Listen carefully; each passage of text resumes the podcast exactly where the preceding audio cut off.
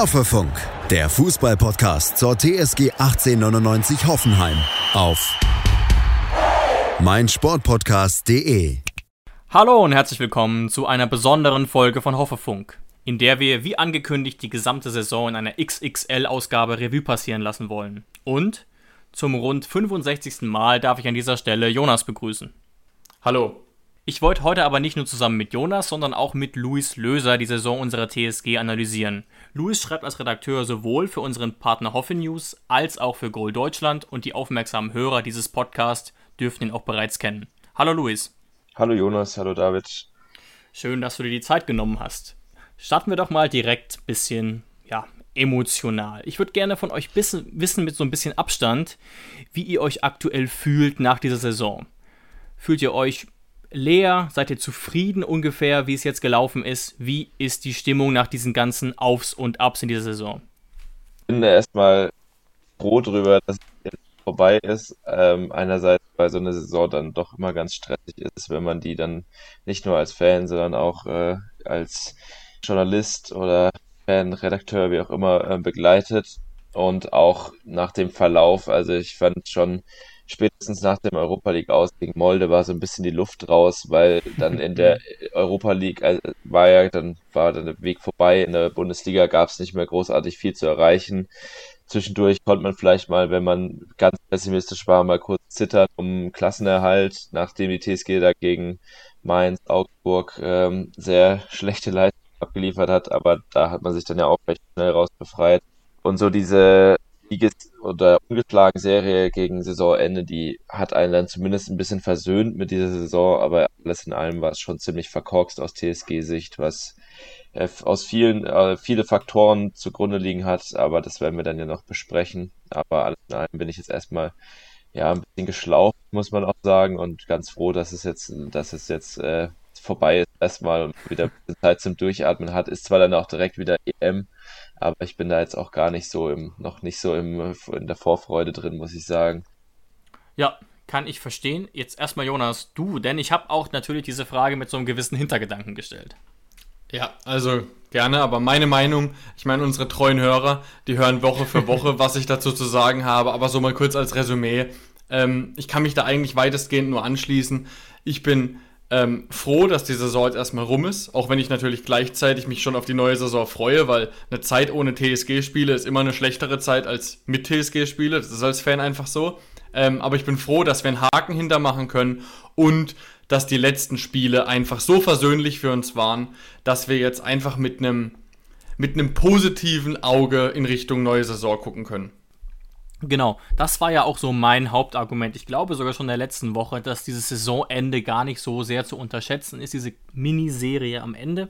Und der Hintergedanke meiner Frage war, dass ich vor, ich glaube, fünf Stunden eine Umfrage gestartet habe bei uns auf Instagram, wie zufrieden unsere äh, Hörer bzw. die TSG-Fans mit dieser Saison sind. Ich habe so einen kleinen Trick benutzt, weil ich einfach wollte, dass also man würde jetzt sagen, so als äh, jemand, der Statistiken macht, als Politologe, hätte man nicht dazu schreiben müssen, ich habe die Formulierung gewählt, in Anbetracht der äußeren Umstände, wie zufrieden seid ihr mit der äh, Saison unserer TSG. Aber ich wollte natürlich nochmal den Kontext in Erinnerung rufen und was war das Ergebnis? Sehr, sehr gemischt. Was ich damit sagen will, ist, es gab sehr, sehr wenige, die gesagt haben, ich bin sehr unzufrieden und es gab sehr wenige, die gesagt haben, ich bin sehr zufrieden. Also das Gesamturteil auf einer Skala von 0 bis 10 war eigentlich eine 5. War eigentlich, es war okay. Und ähm, das hat mich sozusagen, ähm, ja, auf eine Art auch gefreut. Denn man muss natürlich sagen, diese, diese Gefühle der letzten Spiele, die bleiben am ehesten haften und so scheint das auch gewesen zu sein. Die TSG-Fans scheinen ganz okay gelaunt gewesen zu sein. Ja, und ich glaube auch, es war wichtig von dir, das nochmal so ein bisschen zu erwähnen, dass man natürlich es in dem Kontext der Saison betrachten muss, weil natürlich, das hat ja jeder Verantwortliche gesagt, äh, Rosen, äh, Hoeneß, wir sind nicht zufrieden mit der Platzierung der, äh, der Saison. Das ist aber ganz selbstverständlich. Aber natürlich, so wie die Saison gelaufen ist, ähm, muss man das natürlich ein bisschen anders betrachten. Und ich glaube, deswegen so kam auch dieses Gemischte, also sagen wir jetzt mal auf einer Skala von 0 bis 10, dass man sagt, ja, war so eine 5 oder eine 6, weil man sich irgendwie gar nicht mehr richtig erinnern kann. Es gab äh, Phasen, da hätte man der Saison am liebsten eine 2 gegeben, dann gab es wieder Phasen, da hätte man eine 7 oder 8 gegeben. Und deswegen ja. denke ich, sagen die meisten einfach, komm, eine versöhnliche 5, Haken hinter und wir schauen jetzt positiv in die Zukunft. Genau. Und das ist ja das Interessante, man muss es nochmal zusammenfassen an dieser Stelle, wenn man auf die nackten Zahlen guckt. Wir haben 34 Spiele absolviert naheliegenderweise, 52 zu 54 Tore erzielt und 43 Punkte. Da ist es ja jetzt ohne Kontext schon relativ überraschend, dass die TSG-Fans und wir eigentlich auch sagen, naja, schon ganz okay.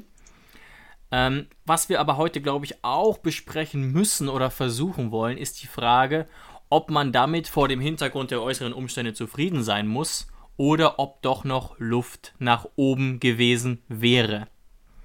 Das ist, glaube ich, ähm, ähm, eine spannende Frage, die ja. ich jetzt gerne mal an euch weitergebe. Ja, also ich habe mir tatsächlich vorab so ein bisschen die Mühe gemacht und habe nochmal den kompletten Kicker und andere äh, Foren durchforstet und habe mir für mich so ein bisschen aufgeschrieben, an welchem Spieltag wir gegen wen gespielt haben. Habe das tatsächlich noch handschriftlich gemacht, richtig oldschool. und habe mir dann farblich markiert, das war relativ hilfreich, alle 34 Spiele farblich markiert mit grün, mit rot und mit blau. Ähm, Natürlich grün, Sieg, rot, Niederlage und blau ist das Unentschieden. Und dadurch kann ich jetzt ganz genau sehen auf meinem Blatt, wann wir irgendwelche kleinen Serien gestartet haben, wann es gut lief. Und das Krasse dabei ist, ähm, die Farben sind nicht wild gemischt. Also wir haben tatsächlich ganz klar Phasen zu erkennen. Und wenn wir jetzt allein mal gucken, es ist lange her, aber wir, wir können ja bei dem Saisonrückblick mal so ein bisschen von vorne anfangen. Und wir haben ja die Saison gestartet, an die, wo sich vielleicht nicht mehr erinnern, mit sechs Punkten. Wir haben nämlich in Köln 3 zu 2 gewonnen und danach gegen die Bayern daheim 4 zu 1 gewonnen. Und nach diesem zweiten Spieltag waren wir einfach Tabellenerster. Klar, noch nicht wirklich aussagekräftig, aber dann ist natürlich was passiert. Bis zum neunten Spieltag, also einschließlich der neunte Spieltag, und das ist lange, lange Zeit her, äh, oder beziehungsweise eine lange Zeit, haben wir dann kein einziges Spiel mehr gewonnen. Darunter sogar vier Niederlagen. Und nach dem neunten Spieltag waren wir dann Zwölfter. Und ich meine, wie es dann weiterging, ich meine, damit will ich sagen, der Anfang der Saison war schon so ein bisschen äh, beschmutzt, will ich jetzt mal sagen. Stimmt, das ist interessant, nochmal sich ins Gedächtnis zu rufen, zumal ja auch ähm, diese Problematik, die uns allen bekannt ist, erst im November auftrat. Ich habe mir sogar notiert, das muss man eigentlich so sagen, wir hatten sechs Punkte nach zwei Spielen und am, genau. am Ende der Hinrunde 19 Punkte. Also eigentlich dann doch eine relativ katastrophale Hinrunde, gerade wenn man die Spieltage 3 bis 17 mal nimmt. Ja, man kann das so ein bisschen fast schon als Bayern-Fluch äh, interpretieren. Man kann aber auch sagen, also du sagst richtig, erst im November kam diese große Corona-Welle, aber schon vorm Dortmund-Spiel hat ja André Kramaric äh, Corona infiziert und der war mhm. ja vorher in absolut überragender Form, hat er gegen, äh, hat er, was waren sechs Tore in den ersten drei Spielen geschossen gegen Bayern, Köln, Frankfurt, auch gegen Chemnitz getroffen, hat ja diese e, unglaubliche Serie da gehabt, saisonübergreifend und der hat natürlich auch erstmal gebraucht, als er wieder zurückkam. Ähm, die TSG, also so sehr, wie es manche manchmal darstellen, dass die TSG komplett bei den Toren von Kramaric abhängt, so war es nicht. Die haben ja auch in der Europa vor allem haben extrem viele verschiedene Torschützen dabei gehabt. Aber es war schon nochmal ein Faktor, dass er eben erstmal nicht dabei war, wenn ich zum Beispiel an so ein 1-1 gegen Bremen denke, was wir da dabei hatten sofort. Da hätte so ein Kramaric auf jeden Fall geholfen, da nochmal die Letz in, ins letzte Drittel reinzukommen, mit einer überraschenden Aktion nochmal was. Da waren dann auch teilweise echt wilde Spiele dabei, wenn ich so an Wolfsburg denke, wo man erst, wo ich erst so ein VAR-Wahnsinnsding, wo plötzlich auf der anderen Seite dann das Tor fällt und wer man erst, ich weiß nicht mehr genau, was da war. Ich glaube, auf der, der auf der einen Seite war man sich nicht sicher, ob da ein Elfmeter pfeifen sollte und am Ende war es ein Tor für Wolfsburg. Ja, dann stimmt. Wolfsburg liegt 2-0 vorne, Hoffenheim kommt in der 87. zurück, nachdem Wolfsburg schon einen Elfmeter verschossen hat. Und dann kriegt Dabur in der 90 plus 4 einen Elfmeter und verschießt den. Solche Spiele waren da auch dabei. Also das war so eine echt also bis zur Winterpause eine echt üble Phase, diese Mini-Winterpause, die war ja auch nur neun Tage. Und dazu kommt ja auch noch, dass man, ich glaube, ab Anfang November oder Mitte November dann, als dann auch diese Corona-Fälle kamen, hatte man ja wirklich 31 Spiele in der, äh, 10 Spiele in 31 Tagen. Also äh, ungefähr jeden dritten Tag ein Spiel, was auch mit dem Rumpfkader dann auch extrem ist, auch wenn Hoffenheim schon sehr breiten Kader hat, aber wenn dann eben mal sieben Spieler Corona haben, dazu ein Haufen Leute ausfallen. Ich hatte mal ja. mir das durchgerechnet, äh, ich glaube, pro Spieltag sind mehr als sieben Spieler ausgefallen, was auch echt krass ist, muss man sagen. Mehr als sieben? Und, ja. Krass. Sieben, ja. Ich glaube 7,6 oder nee, nee 6, doch 7,6 müssten es gewesen sein. Aber also ich hätte mal, ich hätte, ich hätte mal an der Stelle eine bisschen provozierende Gegenthese, wo ja vielleicht auch du oder auch du, David, ähm, mal Stellung dazu nehmen kann, weil ich verstehe deinen Punkt vollkommen. Ja. Ähm, mich stört es auch immer so ein bisschen, weil, also Thema Grammarisch jetzt, mich stört es auch immer so ein bisschen, dass die Außenwirkung von den Medien, beziehungsweise wenn du mit Fußballfans redest, die eigentlich nicht so viel Hoffenheim kennen, gucken oder die eigentlich nur so in der Sportschau mal sieben Minuten Hoffenheim gucken, dass die immer so tun, genau. als wären wir Kramaric und nichts anderes. Das stört einen natürlich als Hoffenheim-Fan ein bisschen. Und deswegen verstehe ich auch deine These, dass wir gar nicht so abhängig sind von Kramaric, weil wenn man 90 Minuten Hoffenheim-Spiele immer schaut, was wir ja alle tun, dann erweckt es nicht den Eindruck, als wären wir nur Kramaric. Aber jetzt habe ich mal ein paar Statistiken. Und zwar haben wir 39 unserer 52 Tore, die wir geschossen haben, sind einzig und allein von vier Spielern. Und zwar von Kramaric, Bebu, Baumi und Dabur. So eine, so eine Quote, dass so viele Tore von nur so wenig Spielern äh, bei einer Mannschaft geschossen wurden, das gab es letztes Mal vor sieben Jahren bei Borussia Mönchengladbach. Das heißt, es ist schon erstaunlich, dass nämlich, äh, die Statistik habe ich vom Kicker, dass nämlich aus der zweiten Reihe Rudi, Grilic, äh, Kadajabek, äh, alles mögliche, was da ist, Samaseku, da kommt verhältnismäßig nichts. Also aus der zweiten Reihe haben wir extrem Probleme, Tore zu schießen. Ähm, und, nochmal zu Kramaric explizit, 39% der Tore von uns schießt Andrei. Und da, da ist gar nicht mit eingerechnet, dass er ja auch noch welche vorlegt oder welche einleitet. Das heißt, Statistisch ist diese Abhängigkeit auf jeden Fall vorhanden. Aber wie ist es zu erklären, dass es spielerisch oftmals nicht so zu erkennen ist?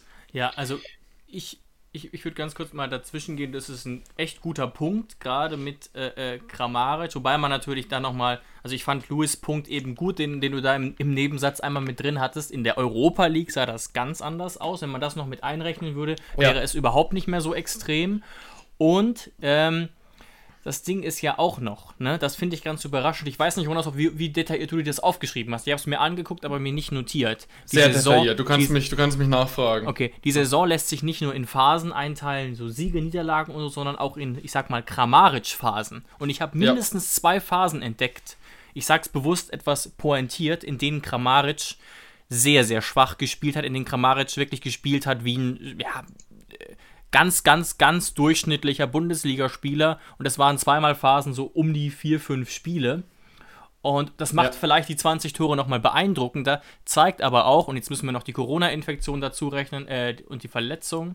Oder was, wie war das denn? Wie viele Spiele ist er genau ausgefallen? Weiß ich gar nicht. Er hat, er hat, 8, er, er hat 28 Spiele am Ende insgesamt gemacht. Okay. War von Spieltag 4 bis Spieltag 7 ähm, vier Spieltage weg wegen Corona und wegen Trainingsrückstand und dann hat er im Verlauf der Saison noch zweimal gefehlt. Das heißt, genau, insgesamt kleinere Verletzung, ja. hat er 28 Spiele gemacht. Ja, David, du hast recht. Ich kann mich erinnern, wir hatten mal eine Phase, das müsste ungefähr, warte, es könnte ungefähr sein, ähm, ja, um den 25., 26., 27. Spieltag rum, als wir drei Niederlagen hatten gegen Stuttgart, Mainz und gegen Augsburg. Da kann ich mich noch gut dran erinnern. Drei Niederlagen hintereinander, wo wir oft darüber geredet haben, dass es Spiele gibt, wo uns Kramaric vermeintlich sogar mehr schadet, als dass er uns bringt. Und deswegen ist es einfach so verwunderlich, dass diese Statistik ähm, uns quasi so auf Kramaric reduzieren möchte. Ja, ja ich, ganz, sorry, ganz kurz noch, ich habe auch noch eine weitere Phase gefunden, zum Beispiel 9. bis 12. Spieltag, wo wir sehr schwach abgeschnitten haben, wo Kramaric fast ja. immer gespielt hat und ähm, ich glaube, ein einzige Torbeteiligung in vier Spielen. Das zeigt eben, dass Kramaric auch sehr schwankend unterwegs war, was man natürlich erklären kann. Sorry, jetzt du, Luis. Ja, also einerseits darf man natürlich nicht vergessen, trotz dennoch, dass Kramaric die beste Saison seiner bisher seiner, in seiner ja. TSG-Zeit äh, abgeliefert hat und das in einer Saison, in der Corona erkrankt war, in der er zwischenzeitlich auch wieder Sprunggelenksprobleme hatte, aber was ihr auch sagt, hier mit diesen Phasen, vor allem beim Stuttgart-Spiel ist ausgefallen, aber auch gegen Mainz, dass er dann ähm, wenn, so, je schlechter es läuft, desto mehr versucht er irgendwie das Spiel selbst an sich zu reißen, mhm. desto tiefer lässt er sich fallen, hängt teilweise schon beim Spielaufbau in der eigenen Hälfte rum, desto mehr Abschlüsse nimmt er sich. Gegen Stuttgart hat er, glaube ich, bestimmt vier, fünf äh, Schüsse aus der Distanz genommen, mhm. aus Situationen, wo eigentlich noch ein besser postierter Spieler gestanden wäre. Also wo er dann auch selbst so ein bisschen ins Hadern anfängt. Schatz, ich bin neu verliebt. Was? Drüben. Das ist er. Aber das ist ein Auto. Ja, eben. Mit ihm habe ich alles richtig gemacht. Wunschauto einfach kaufen, verkaufen oder leasen. Bei Autoscout24. Alles richtig gemacht. Kramaric ist schon jemand, der kann eine Mannschaft hochziehen, aber wenn die Mannschaft wirklich einen schlechten Tag hat, dann zieht ihn das auch mit runter, weil er dann immer mehr versucht, selbst in die Hand zu nehmen und er sich damit nur selbst schadet. Ja, ja. Ich genau. kann mich, David, David, ich kann mich ganz oft an den Satz von uns beiden erinnern, ähm, nach, als wir Spiele im Rückblick dann analysiert haben, was wir eigentlich jedes Mal gemacht haben, fiel ganz oft der Satz von einem von uns beiden, er will einfach mit dem Kopf durch die Wand und es klappt einfach nicht, er will es erzwingen. Der Satz fiel ganz, ganz häufig von uns äh, und das spiegelt eigentlich Kramaric so ein bisschen wider. Also stimme ich dir zu 100% zu, Louis, je schlechter es läuft, desto mehr will er es erzwingen ähm, und versucht sich umso mehr in den Mittelpunkt und dann ist es wie so eine Spirale. Und dann muss er erstmal, vielleicht auch manchmal durch Glück, mal wieder treffen oder ein Erfolgserlebnis haben, um sich so ein bisschen äh, rauszu, rauszuschwimmen aus diesem, aus diesem Negativstrudel. Ja, und gehen wir doch mal kurz in die Fußballtaktik. Also das ist jetzt ein bisschen Bereich des Gemutmaßes, aber ich bin mir doch relativ sicher, dass das nicht der Plan des Trainers gewesen sein kann, dass man sagt, es läuft schlechter. André, du lässt dich fallen wie ein Geisteskranker. Der Raum vorne ist relativ unbesetzt dann. Ähm, müssen andere reinziehen. Glaubt ihr wirklich, das, das kann doch nicht die Spielanlage gewesen sein? Und ich habe mindestens fünf Spiele im Kopf, in denen das wirklich extrem so war, wo André dann quasi meiner Meinung nach selbst reagiert hat auf, der, auf die spielerische Schwäche. Erstens das. Ich glaube, dass er auch sehr viel ähm, einfach selbst macht oder selbst entscheidet. Aber ich glaube natürlich auch, ähm, wie jeder Trainer es machen würde, dass er von Sebastian Hoeneß auch so ein bisschen ähm, Narrenfreiheit bekommt. Also ihm wird schon gesagt, er darf dann schon mal, er ist der Part auf dem Platz, wo jetzt nicht ähm, stur im System agieren muss, sondern der natürlich ein bisschen Freiheiten hat. Und je nachdem, wie schlecht es eben läuft bei André, desto mehr ähm, weitet er diese Freiheiten aus. Und das ist nicht immer gut für uns. Luis, was hältst du von meiner Theorie? Abwegig oder glaubst du auch eher, dass, dass Kramaric so ein Spieler ist, der sehr viele Freiheiten von Hoeneß bekommt? Ja, also ein bisschen was hat sich ja taktisch schon an der Rolle von Kramaric geändert, dass er dann spätestens, als man wieder aufs 4-2-3-1 umgestellt hat, dass er dann mehr als Zehner aufgelaufen ist und nicht als zweite Spitze neben Bibu. Mhm. Und dahingehend natürlich schon nochmal ein bisschen tiefer ist, was ich aber an sich erstmal gut heiße, weil ich finde, Kramaric hat solche spielerischen Stärken, auch als Ballverteiler und nicht nur als, äh, als Torschütze, dass er hinter der Spitze fast schon besser aufgehoben ist, vor allem wenn man sich anschaut, was Bibu für eine Saison gespielt hat, da in der Spitze eine richtige ja. Waffe, vor allem im Konterfußball, auch als Wandspieler, der dann die Klatsch-Kombination spielt und dann lang geht und äh, mit seinem volles Tempo ausspielen kann. Aber das ist natürlich trotzdem gewollt sein, dass er dann teilweise fast schon auf der Sechser-Position äh, spielt. Das ist ja auch glaube, also das, das war ja auch nicht nur unter Hönes so, das habe ich auch schon unter Nagelsmann gesehen und ich ja. glaube, bei beiden war es nie so gewollt, dass Kramaric wirklich so tief sich teilweise fallen lässt. Da gibt es äh, Spieler, die da viel prädestiniert dafür sind. Wenn ich mir Grilic angucke oder auch Judge Samasiku, die können das super spielen. Da brauchst keinen Kramaric, der dann so tief quasi in der eigenen Hälfte schon lauert. Da, da macht er ja nur unnötigen Raum vorne auf, in den dann irgendwer reinlaufen muss, der nicht so die Offensivfähigkeiten hat wie er.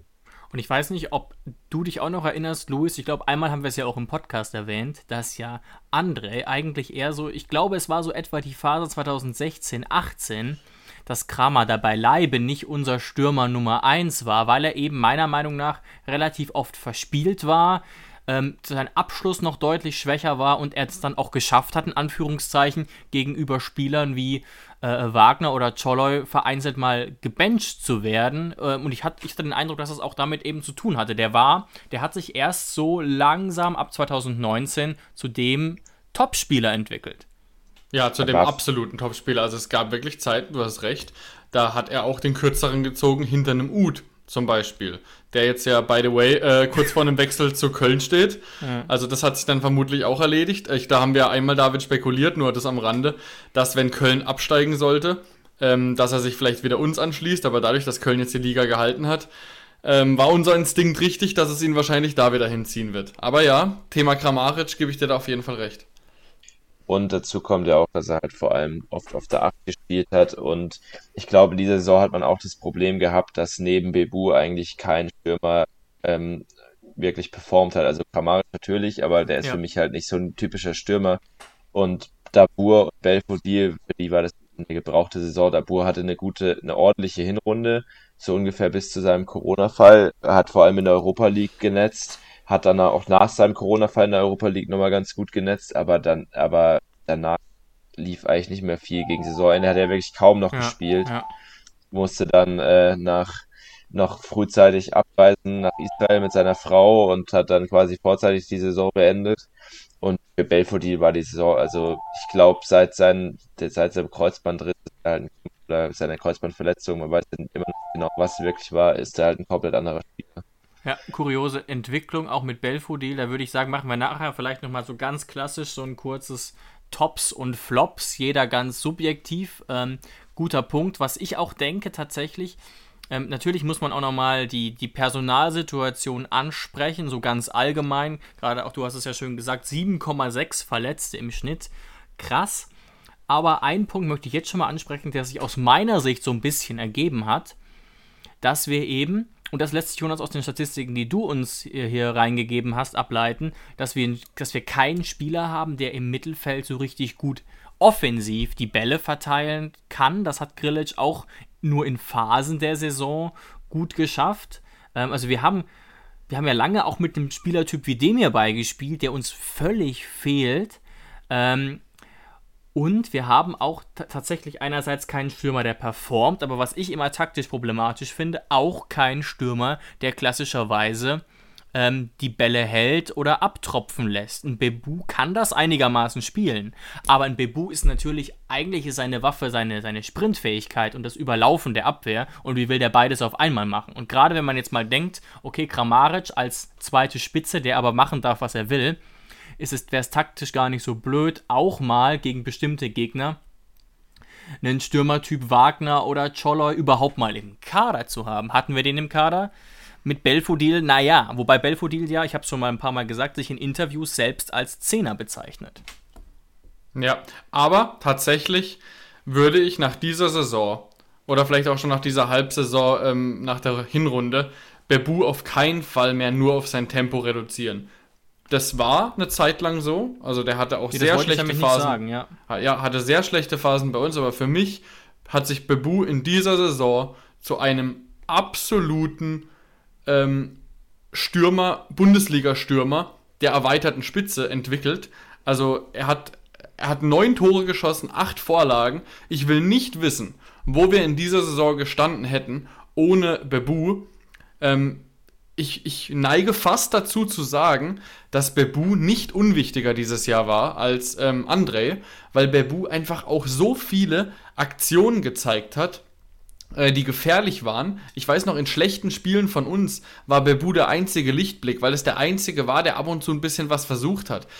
Klar, ihm hängt so ein bisschen an, er wäre der Chancentod, weil er natürlich aber auch sehr viel mehr Chancen durch seine Schnelligkeit ähm, bekommt als vielleicht andere Spieler. Aber Bebu auf jeden Fall für mich dieses Jahr einen absolut riesigen Schritt gemacht und äh, eine wahnsinnige Saison seinerseits. Und er hat für mich, er hat für mich das bestehende Stürmerproblem bei uns, was wir uns auch so ein bisschen ähm, selbst, was wir uns so ein bisschen selbst verschuldet haben durch, durch Verkäufe von Spielern. Ähm, er hat es für mich gelöst dieses Jahr und so ein bisschen dieser Sorge gerettet. Ja, tolle Entwicklung. Und ich bleibe trotzdem dabei, dass man sich gerade eben in der Offensive vielleicht trotzdem umgucken muss, umgucken sollte. Es wurde ja auch schon relativ klar angedeutet, dass es mit Belfodil wohl nicht weitergeht. Oder auch, Jonas, du erinnerst dich vielleicht, dass wir als ähm, Überraschung der Saison beide Joao Klaus genannt haben und wissen ja auch, wie diese Geschichte ausgegangen ist. Und ich fand das damals gut. Der war jung, der hat sich im Ausland gut präsentiert und war eben der Stürmertyp, der uns gefehlt hat. Schade. Ja, also wird sehr spannend sein, ob wir ähm, in dem Bereich was tun werden weil so wenig Stürmer haben wir ja nicht. Klar, es werden uns bestimmt welche verlassen, also gerade Belfodil, seine Zeit wird vorbei sein. Aber jetzt ist natürlich die Frage, holen wir dann einen großen, bulligen Stürmertyp, weil es sieht ja momentan so aus, als wollen wir das ja gar nicht. Sonst hätten wir ja nicht ähm, zwei, drei von dem, von der Sorte gehen lassen. Ja, aber wird auf jeden Fall spannend sein. Was meinst du dazu, Louis? Glaubst du, uns fehlt tatsächlich so ein, ich sage jetzt einfach mal so ein Sandro Wagner? Also im System Nagelsmann war es eigentlich immer essentiell, dass man einen so einen Bandspieler vorne drin hat. Das hat am Anfang Scholler gemacht, dann vielleicht Joshua Linton, der ein bisschen mehr der spielerische Ansatz mhm. war. Belfodil hat es in seiner ersten Saison auch gut gemacht. Ich finde, so ein Spieler tut schon immer gut. Klaus die Rolle sicher spielen können. Wenn ich mir überlege, in der Vorbereitung hat er auch öfters so eine ganz, so eine falsche falsche Neun fast schon gespielt, so, eine, so ein fast schon ein Zehner, der dann aber immer vor allem die langen Bälle ablegt und die echt gut zumacht. Aber ihr habt das schon gut besprochen, ähm, hat dann doch nicht die Erwartungen erfüllen können.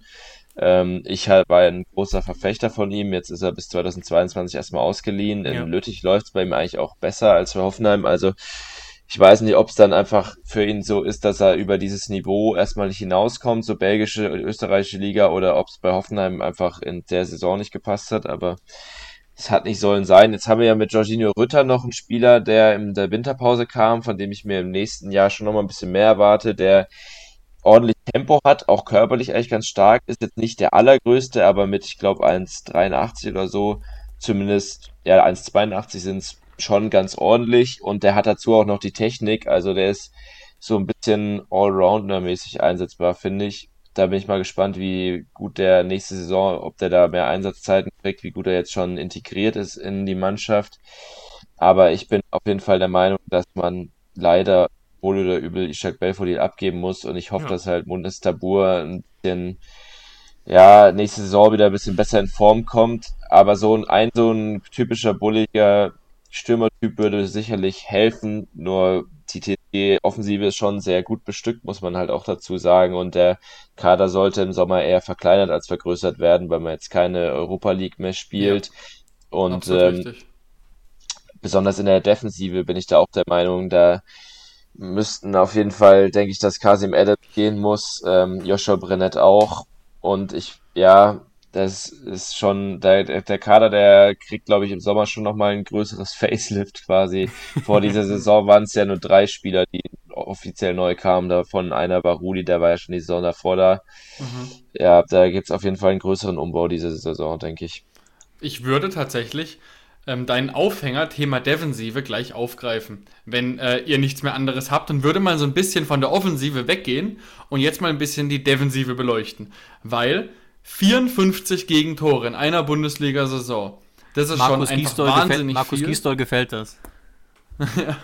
das ist einfach wahnsinnig viel und ich würde das tatsächlich mal mit Statistiken untermauern wollen, was in der Defensive schief lief. Und zwar sind wir tatsächlich mit 47,3% Zweikampfquote 18. in der Bundesliga-Tabelle. Wir sind Schlusslicht, was die Zweikampfquote angeht. Warum das so ist, David, das haben wir letztes Mal auch schon ein bisschen beleuchtet, können wir gleich nochmal drauf eingehen. Ja. Und was für mich tatsächlich noch viel erschreckender ist, als vielleicht so ein, zwei Prozentchen bei der Zweikampfquote, weil so viel ist es jetzt auch wieder nicht. Der Schnitt liegt irgendwie bei ähm, 50 Prozent oder so. Ja, höchstwahrscheinlich, ähm, ne? Nee, nee, nee, das weiß ich. Der, der Durchschnitt ja, aber bei muss, muss ja, muss ja. ja. Und oder zwar, bin ich da jetzt mathematisch einem Trugschluss aufgesessen? Ich glaube nicht. Nee, also es muss nicht zwangsläufig bei 50% liegen. Es geht ja darum, äh, wie, wie die, wie die, äh, die, wohl, keine Ahnung. Nee, muss nicht, es ob, nicht zwangsläufig nicht, ob, Louis, tun, ob Louis Mathe begabt ist, aber ich dachte, der Durchschnitt muss bei 50% liegen. Doch schon. Nee, okay. also das spielt jetzt auch, glaube ich, keine Rolle. Machen wir mal weiter, sonst sitzen wir, glaube ich, heute Nacht noch hier, wenn wir jetzt versuchen, das durchzurechnen. Ähm, aber viel erschreckender, was die Defensive betrifft, ist für mich, wir haben 16 der 54 Gegentore durch Konter bekommen, durch Konter des mhm. Gegners. Und dadurch sind wir mit Abstand 18. Kein anderer Bundesliga-Verein hat überhaupt mehr als 10 Konter-Gegentore. Also der 17. hat 10 Konter-Gegentore ah, ja, ja, ja. und wir haben 16 Konter-Gegentore. So, und jetzt seid ihr dran. Ja, Katastrophe. Ich, wenn ich an dieses, diese, diese, was du, die Statistik mit den Konter denkst, dann denke ich sofort an die, das Schalke-Spiel, weil da war die Absicherung komplett unterirdisch. Also da war ja wirklich bei jedem Schalker Konter Gefahr und das war Schalke, das war jetzt nicht irgendeine Top-Mannschaft. Schatz, ich bin neu verliebt. Was? Da drüben. Das ist er. Aber das ist ein Auto. Ja, eben. Mit ihm habe ich alles richtig gemacht. Wunschauto einfach kaufen, verkaufen oder leasen. Bei Autoscout24. Alles richtig gemacht. Was ich auch, was ich für, ich denke, ein großer Faktor ist es eben, dass die Defensive eigentlich nie in eine, eine eingespielte, äh, sich groß einspielen konnte. Man hat in drei, 23 verschiedenen Konstellationen gespielt. Ich hatte das mal durchgezählt, tatsächlich händisch.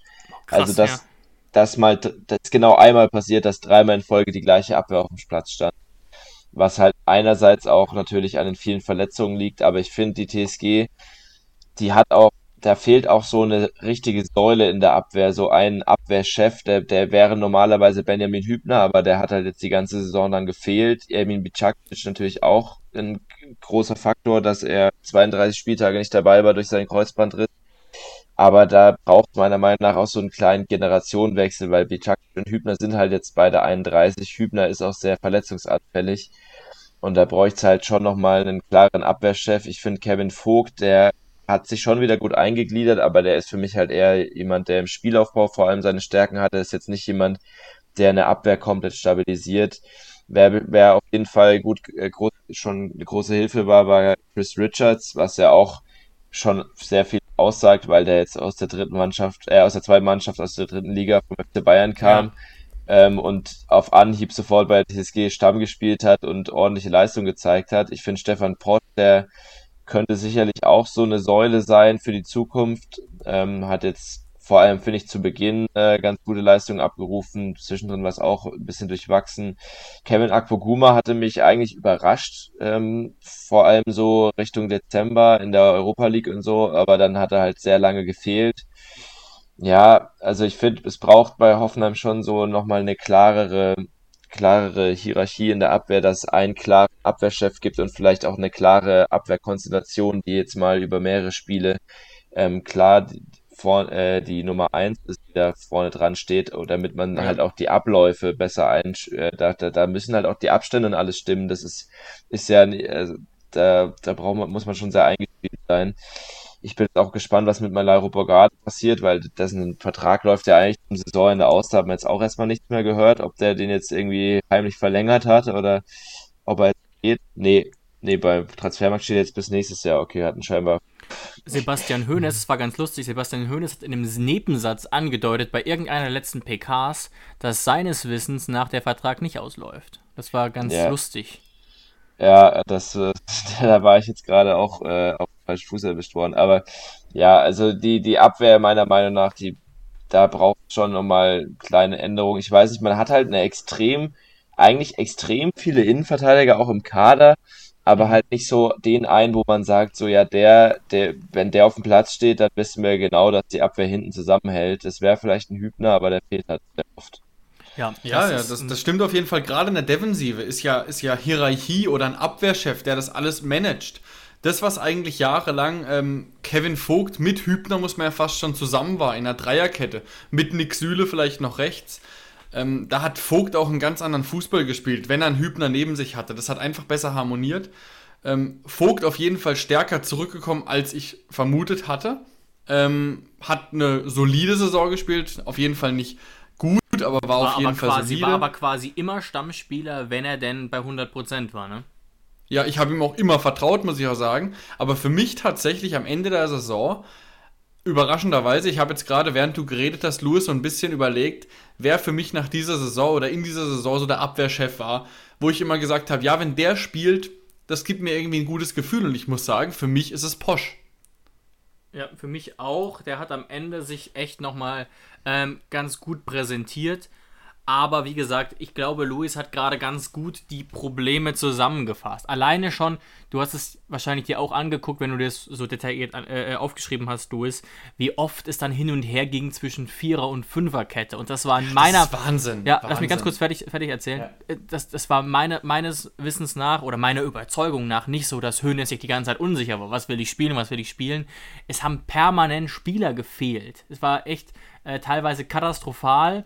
Dann hat sogar phasenweise ein Howie Nord-Fight den in Anführungszeichen Abwehrchef gespielt, der das sogar relativ solide gemacht hat, aber auch ein Spieler, den man letzten Sommer kaum noch oder kaum noch Einsatzzeiten eingeräumt hätte, weil man gesagt hätte, bei einem guten Angebot darf man gehen. Und so jemand war dann äh, äh, enorm wichtig.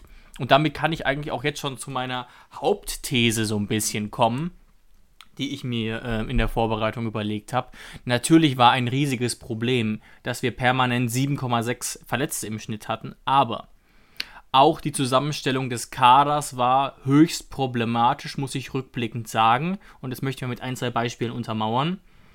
Dass dann eben ähm, wir angeblich diesen riesigen Kader hatten, aber wir hatten eigentlich keinen riesigen Kader. Wenn man mal anguckt, wie wenig letztlich eigentlich auf Spieler gebaut wurde wie Brannett, Belfodil oder Adams, die dann teilweise sogar spielen durften, spielen mussten, auch Nordfight, wo ich mir beim besten Willen nicht vorstellen kann. Das hat man ja am Anfang der Saison gesehen, dass das so geplant war. Das waren Spieler, die hat man, meine Vermutung, wegen Corona nicht losbekommen. Alex Rosen hat ja auch gesagt, der Transfermarkt war sehr schwierig, ist weiterhin sehr schwierig. Es gibt sehr wenig Interaktion. Das heißt, wir hatten wirklich, ja, hart gesagt, Karteileichen im Kader. Hoeneß wusste wahrscheinlich vom ersten Tag an, Joshua Brennett, brauche ich nicht. Was ist das für ein Typ? Ne? Also offensichtlich war da von Anfang an klar, das wird nichts. Ähm, Adams und Howie kamen dann auch nur aus der Not rein. Ähm, in Belfodil wurde dann die letzten Spieltage wieder aussortiert. Also, mhm. das heißt, ja. ich würde sagen, unser Kader war im Prinzip um vier, fünf Spieler einfach kleiner als auf dem Papier. Ja, aber das wusste man quasi erst in, im Laufe der Saison, dass wir in Wirklichkeit Spieler drin hatten, denen kein Vertrauen geschenkt wird und die nur im Notfall spielen. Und die haben dann einfach so oft gespielt, ja. weil, weil unsere, das war ja auch noch das Erschreckende, nicht nur die Anzahl der Verletzten, sondern dass das immer die gleiche Position war. Also wie viele Innenverteidiger manchmal gleichzeitig verletzt waren. Und deswegen, es ist ja eigentlich kaum zu glauben, nach einer Saison mit einem Trainer, wo man sich so intensiv mit dem Verein befasst wie wir, aber ich kann dir jetzt nach einer Saison, nach was weiß ich, 45 Pflichtspielen mit Europa League und DFB-Pokal, was weiß ich noch alles dabei, nicht sagen, was Sebastian Hoeneß favorisierte Formation wäre weil er einfach immer so reagieren musste. Wir haben ja angefangen mit irgendwie so einer engen Raute, mit einem 4-1-2-1-2, wo Rudi manchmal auf der 8, manchmal Rechtsverteidiger in einem war und immer so ein bisschen offensiv-defensiv rotiert hat. Ja. Das hat ganz gut geklappt. Auf einmal sind wir davon weg und haben manchmal äh, was komplett anderes gespielt, sind auf ein 4-3-3 gegangen. Ähm, wo wir dann immer gesagt haben, ey, versuch doch bitte mal wieder die Dreier-Fünfer-Kette. Auf einmal gehen wir auf die Dreier-Fünfer-Kette, das weiß ich noch, und es läuft wieder in Ansätzen besser. Ähm, dann verletzen sich wieder so viele Innenverteidiger, dass wir zum ersten Mal in der Saison, in der Schlussphase, auf ein klassisches 4-2-3-1 gehen. Und das war jetzt scheinbar auch unsere Form Formation ähm, des Endes, weil das hat am Ende dann funktioniert. Unsere sieben-Spiele-Serie ist hauptsächlich genau. eigentlich mit einem 4-2-3-1 zustande gekommen. Ähm, was für mich eigentlich kurios ist, weil ich ja immer dachte, wir stehen eigentlich deutlich besser mit einer Fünferkette. Aber ich kann einfach nicht sagen, ob er am liebsten 4-2-3-1 spielt oder ob er diese 4-2-3-1 nur entwickelt hat, weil wir zu wenig Innenverteidiger haben. Oder kann einer von euch beiden mir jetzt sagen, was Sebastian Hoeneß Lieblingsformation gewesen wäre? Ich bin raus. also, ich finde es auch sehr schwierig. Hoeneß ist ja auch einer, der auch gewissermaßen, wenn er für Sachen steht, ich finde es auch immer noch schwierig zu sagen, was genau jetzt klar seine Spielidee ist, aber er steht ja schon auch für sehr variables Spiel. Also, dass er jetzt keine klare Grundformation hat, ähm, ist jetzt auch nichts Neues. Bei Bayern 2 hat er auch mal 4-2-3-1 spielen lassen, hat eigentlich aber am liebsten, denke ich, immer die 4-4-2-Raute gespielt, hat aber auch mal eine Dreierkette gehabt, also das ist jetzt nichts Neues, aber du hast natürlich recht, dass er dieses Jahr, dass das meistens eher den Umständen geschuldet war als einer klaren Spielidee. Und ich muss, ähm, was ich fand manchmal trotzdem noch auffällig, dass zumindest dieser Wechsel von Dreier auf Viererkette oft auch von diesen schon angesprochenen Phasen abhing. Wenn ich dran denke, ähm, ich weiß noch zu Jahresbeginn, also Ende der Ende der Hinrunde quasi, da haben ja alle schon eine Umstellung auf Dreierkette gefordert. Die kam dann auch und zwar zum Schalke-Spiel, hat dann natürlich noch überhaupt nicht funktioniert.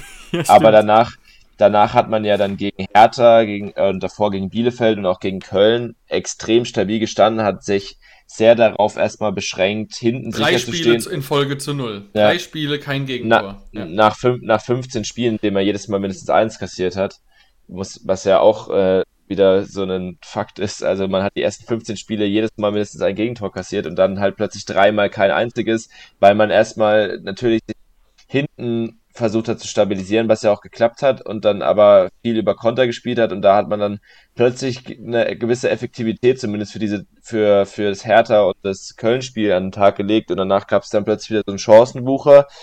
Dann ging es weiter mit den vorhin schon angesprochenen drei Spielen gegen Stuttgart, ähm, Augsburg und Mainz, wo man auch wieder komplett aus, also wirklich also da, da weiß man ja gar nicht, was, was da bitte schön los war, wo, wo Ab, Abwehr nicht gestimmt hat, vorne nicht gestimmt hat, gar nichts gestimmt hat. Und dann hat man auf Viererkette umgestellt, hat auch wieder sich darauf beschränkt, erstmal hinten dicht zu haben, hat zweimal 0-0 gespielt, was natürlich für die Fans äh, nicht gerade schön war, sich anzusehen mit keinem einzigen Torschuss, aber was gegen Leipzig und Leverkusen jetzt schon ähm, ein Ergebnis ist, womit man zufrieden sein konnte und plötzlich lief es auch wieder. Also das waren so auch auch diese, diese Phasen hatten auch immer gewisse Umstellungen mit sich gebracht.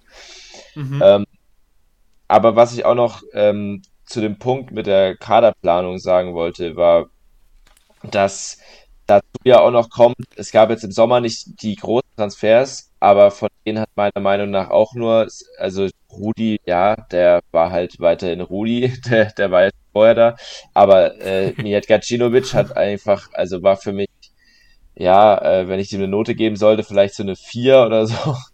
ähm, und schon davor die Transfers, die in der Winterpause vorgetätigt wurden, Jakob Brünn Larsen, der wurde für, ich glaube, 7,5 Millionen geholt und ist jetzt beim RSC Anderlecht, weil bei, bei der TSG überhaupt nicht auf den grünen Zweig kam. Und Munas Tabur hat sich halt bisher auch mega schwer getan. Also da hat man auch mehrmals jetzt, äh, obwohl man sogar mal ein höheres Regal gegriffen hat, hat man dann doch äh, keine guten Transfers getätigt, muss man sagen. Weil bei Dabur, da würde ich jetzt mal noch so eine Klammer rummachen, weil der hat ja schon gezeigt, was er kann, aber Brünn Larsen ist halt für mich ein Totalausfall. Ich kann mich an kein gutes Spiel von ihm erinnern und Transfermarkt.de erzählt mir sogar, es seien 9 Millionen gewesen. Wahnsinn. Ja, also es waren auf jeden Fall 9 Millionen zu viel. Das ist, ähm, Brünn Larsen haben wir ja auch schon vor einem Jahr oder so oder vor zwei drüber geredet. Wahnsinnig schlecht, was der bei uns abgeliefert hat. Jetzt habe ich ähm, letzt gesehen, der hat der spielt ja jetzt gerade U21 EM ähm, für Dänemark. Da ist er tatsächlich einer der Leistungsträger, spielt Stamm, spielt auf der 10 und scheinbar läuft es jetzt wieder ein Tick besser. Aber das, was er bei uns da gemacht hat, war tatsächlich äh, eine bodenlose Frechheit. Gut, es kann natürlich auch alles ein Systemproblem sein. Der wird ja nicht gesagt haben, auch ich bin jetzt bei der TSG, ich habe jetzt nicht so Lust. Das, das steht außer Frage. Das ist natürlich nie ein persönlicher Angriff ja, ähm, dass er keine Lust hatte, sondern es hat einfach nicht funktioniert. Kann natürlich sein, dass ich wünsche ihm nur das Beste, kann natürlich sein, dass er in seiner Karriere noch äh, den Ballon d'Or gewinnt. von mir aus gern. Aber ich glaube, das ist auch vielleicht so ein Punkt, bei dem sich ganz gut eine Frage von mir anschließen könnte. Ne? Ich glaube, wir haben jetzt alle auch so ein bisschen gesagt, naja, riesiger Kader, ja, großes Verletzungspech, aber der Kader war wohl doch nicht allzu ideal zusammengestellt, exemplarisch mhm. vielleicht nochmal, wenn man sieht, okay, Seitdem Sko dann doch relativ schnell wieder offensiv gespielt hat, hatte man eigentlich keinen Linksverteidiger mehr. Hm, blöd. Das ist auch eigentlich ziemlich katastrophal gewesen, so rückblickend. Deswegen stelle ich mir die Frage, was wäre mit dieser Mannschaft möglich gewesen mit einer, in einer normalen Saison, wenn wir normal, normal viele Verletzte gehabt hätten? Was wäre möglich gewesen? Das ist eine Frage, David. Ähm, da könnte ich jetzt genauso gut auch in eine Kristallkugel gucken und ja, äh, das, das, das kannst du nicht sagen. Da bräuchtest du jetzt wirklich eine Kristallkugel und müsstest da in die Zukunft gucken. Weil es ist halt wirklich so. Du, du kannst es überhaupt nicht sagen. Also vor der Saison hätte ich natürlich gesagt, die Mannschaft ähm, gibt es auf jeden Fall her, dass wir auf jeden Fall unter die Top 7 vielleicht sogar kommen müssen. Du hast sogar Sechster getippt. Ich hab's, ja, hab's ja, vorliegen. Ja. ja, dann rechnest du natürlich auch nicht mit, mit Mannschaften wie Union Berlin da vorne. Aber natürlich, ich lehne mich schon so weit aus dem Fenster, dass du eigentlich in einer geregelten Saison du vor Freiburg, du vor Stuttgart und du vor Union Berlin kommen musst. Sagen wir mal, Union Berlin performt so mega über, aber vor Freiburg und vor Stuttgart musst du auf jeden Fall kommen. Und das heißt ja dann schon, dass du auf jeden Fall ähm, im Kampf um Europa bzw. die Conference League mitmischt. Und das wäre auf jeden Fall ähm, das Ziel gewesen was ich glaube auch ähm, Sebastian Hoeneß zugetraut hätte, wenn alle fit gewesen wären. Auf jeden Fall. Schatz, ich bin neu verliebt. Was? Da drüben. Das ist er. Aber das ist ein Auto. Ja, eben. Mit ihm habe ich alles richtig gemacht. Wunschauto einfach kaufen, verkaufen oder leasen. Bei Autoscout24. Alles richtig gemacht. Also meine Erkenntnis nach der Saison ist tatsächlich so, dass es selbst ohne große Verletzungsprobleme nicht groß weitergegangen wäre als Platz 9, weil ich eben einfach zu viele Lücken und Fehler erkenne. Wie gesagt, die Sko-Geschichte, Brennett, Nuhu, Belfodil, die jetzt ähm, einen Platz, wie gesagt, äh, Louis und ich haben beide Siebter getippt, dann doch selbst, selbst ohne Verletzte relativ schwierig gemacht hätten. Kann, kann tatsächlich gut sein. Also ich sage ja auch, wenn wir an Freiburg und Stuttgart vorbeigekommen wären zum Beispiel, heißt ja noch lange nicht, dass wir nach Europa gekommen wären. Ähm, es gibt natürlich jetzt auch die These, dass ähm, die Saison, dass sie jetzt so komisch gelaufen ist mit den ganzen Verletzten, Corona-mäßig, dass das jetzt so ein bisschen Sebastian Hoeneß gerettet hat. Also das ist jetzt sehr provokant. Das ist auch nicht zu 100% meine Meinung. Das will ich mal nur provokant ähm, in den Raum werfen. Ja, Kann sein, dass es ihn gerettet hat, dass er in Wirklichkeit es vielleicht auch gar nicht besser gekonnt hätte. Also nur sehr provokant gefragt. Und wäre jetzt alles normal gelaufen, wir hätten keine Verletzungssorgen gehabt, also vielleicht nur die normalen, so zwei, drei Spieler mal ab und zu, keine Corona-Verletzten, äh, Infizierten. Und wir wären trotzdem Elfter gewesen. Dann kann mir ja keiner erzählen, dass sein Stuhl nicht mal ordentlich gewackelt hätte. Oder vielleicht sogar es vorbei gewesen wäre. Für mich hängt das auch alles so ein bisschen halt davon ab, was halt Sebastian Hoeneß auch wirklich, äh, wie er denn spielen lassen will. Also er konnte Richtig. jetzt halt die gesamte Saison keine richtige Spielidee implementieren. Ich finde, die erste Elf von der TSG ist auf jeden Fall ähm, so in der Lage von der Qualität her, um die europäischen Plätze mitzuspielen. Dahinter muss man sind auch, ist auch einiges an Kadertiefe da, aber eben nicht auf allen Positionen.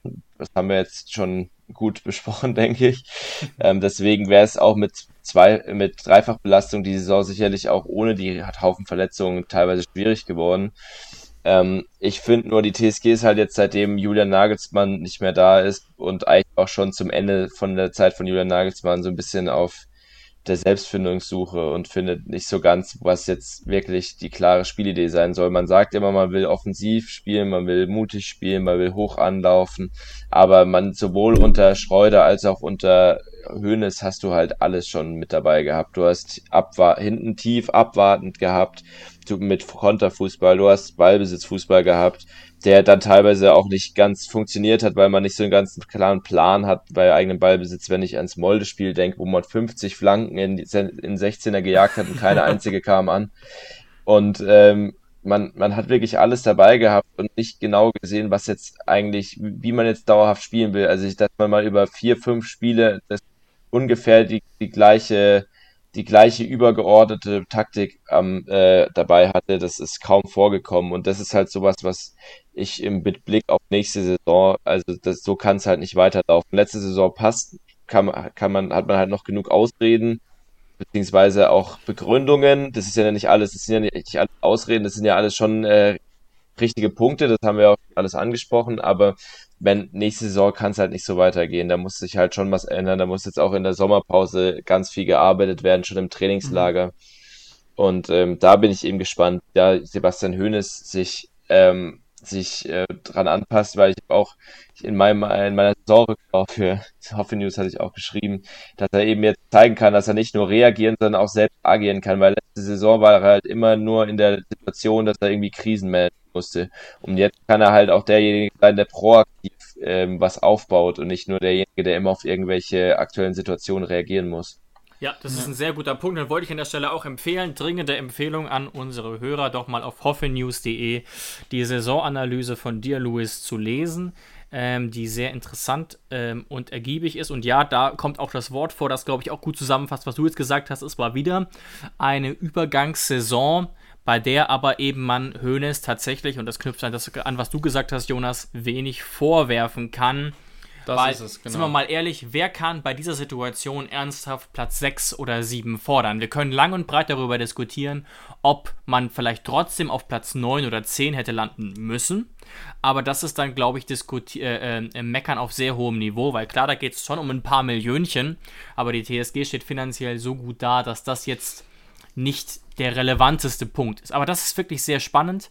Ähm, wobei, ich glaube, da möchte ich ganz gerne noch mal kurz zwischen Schreuder und ähm, Hoeneß differenzieren, weil bei Hoeneß einerseits deutlich weniger Situationen vorkamen, wo ich mir dachte, ja, what the fuck, wo, wo Schreuder wirklich dachte, er muss jetzt hier groß rumexperimentieren. Wir wissen alle Bescheid, wovon wir reden. Hat übrigens aber auch Nagelsmann teilweise auch gemacht, ne? So Aktionen mhm. wie Rupp als Rechtsverteidiger, da waren wir im Stadion, Jonas. Das hat katastrophal funktioniert. Katastrophal.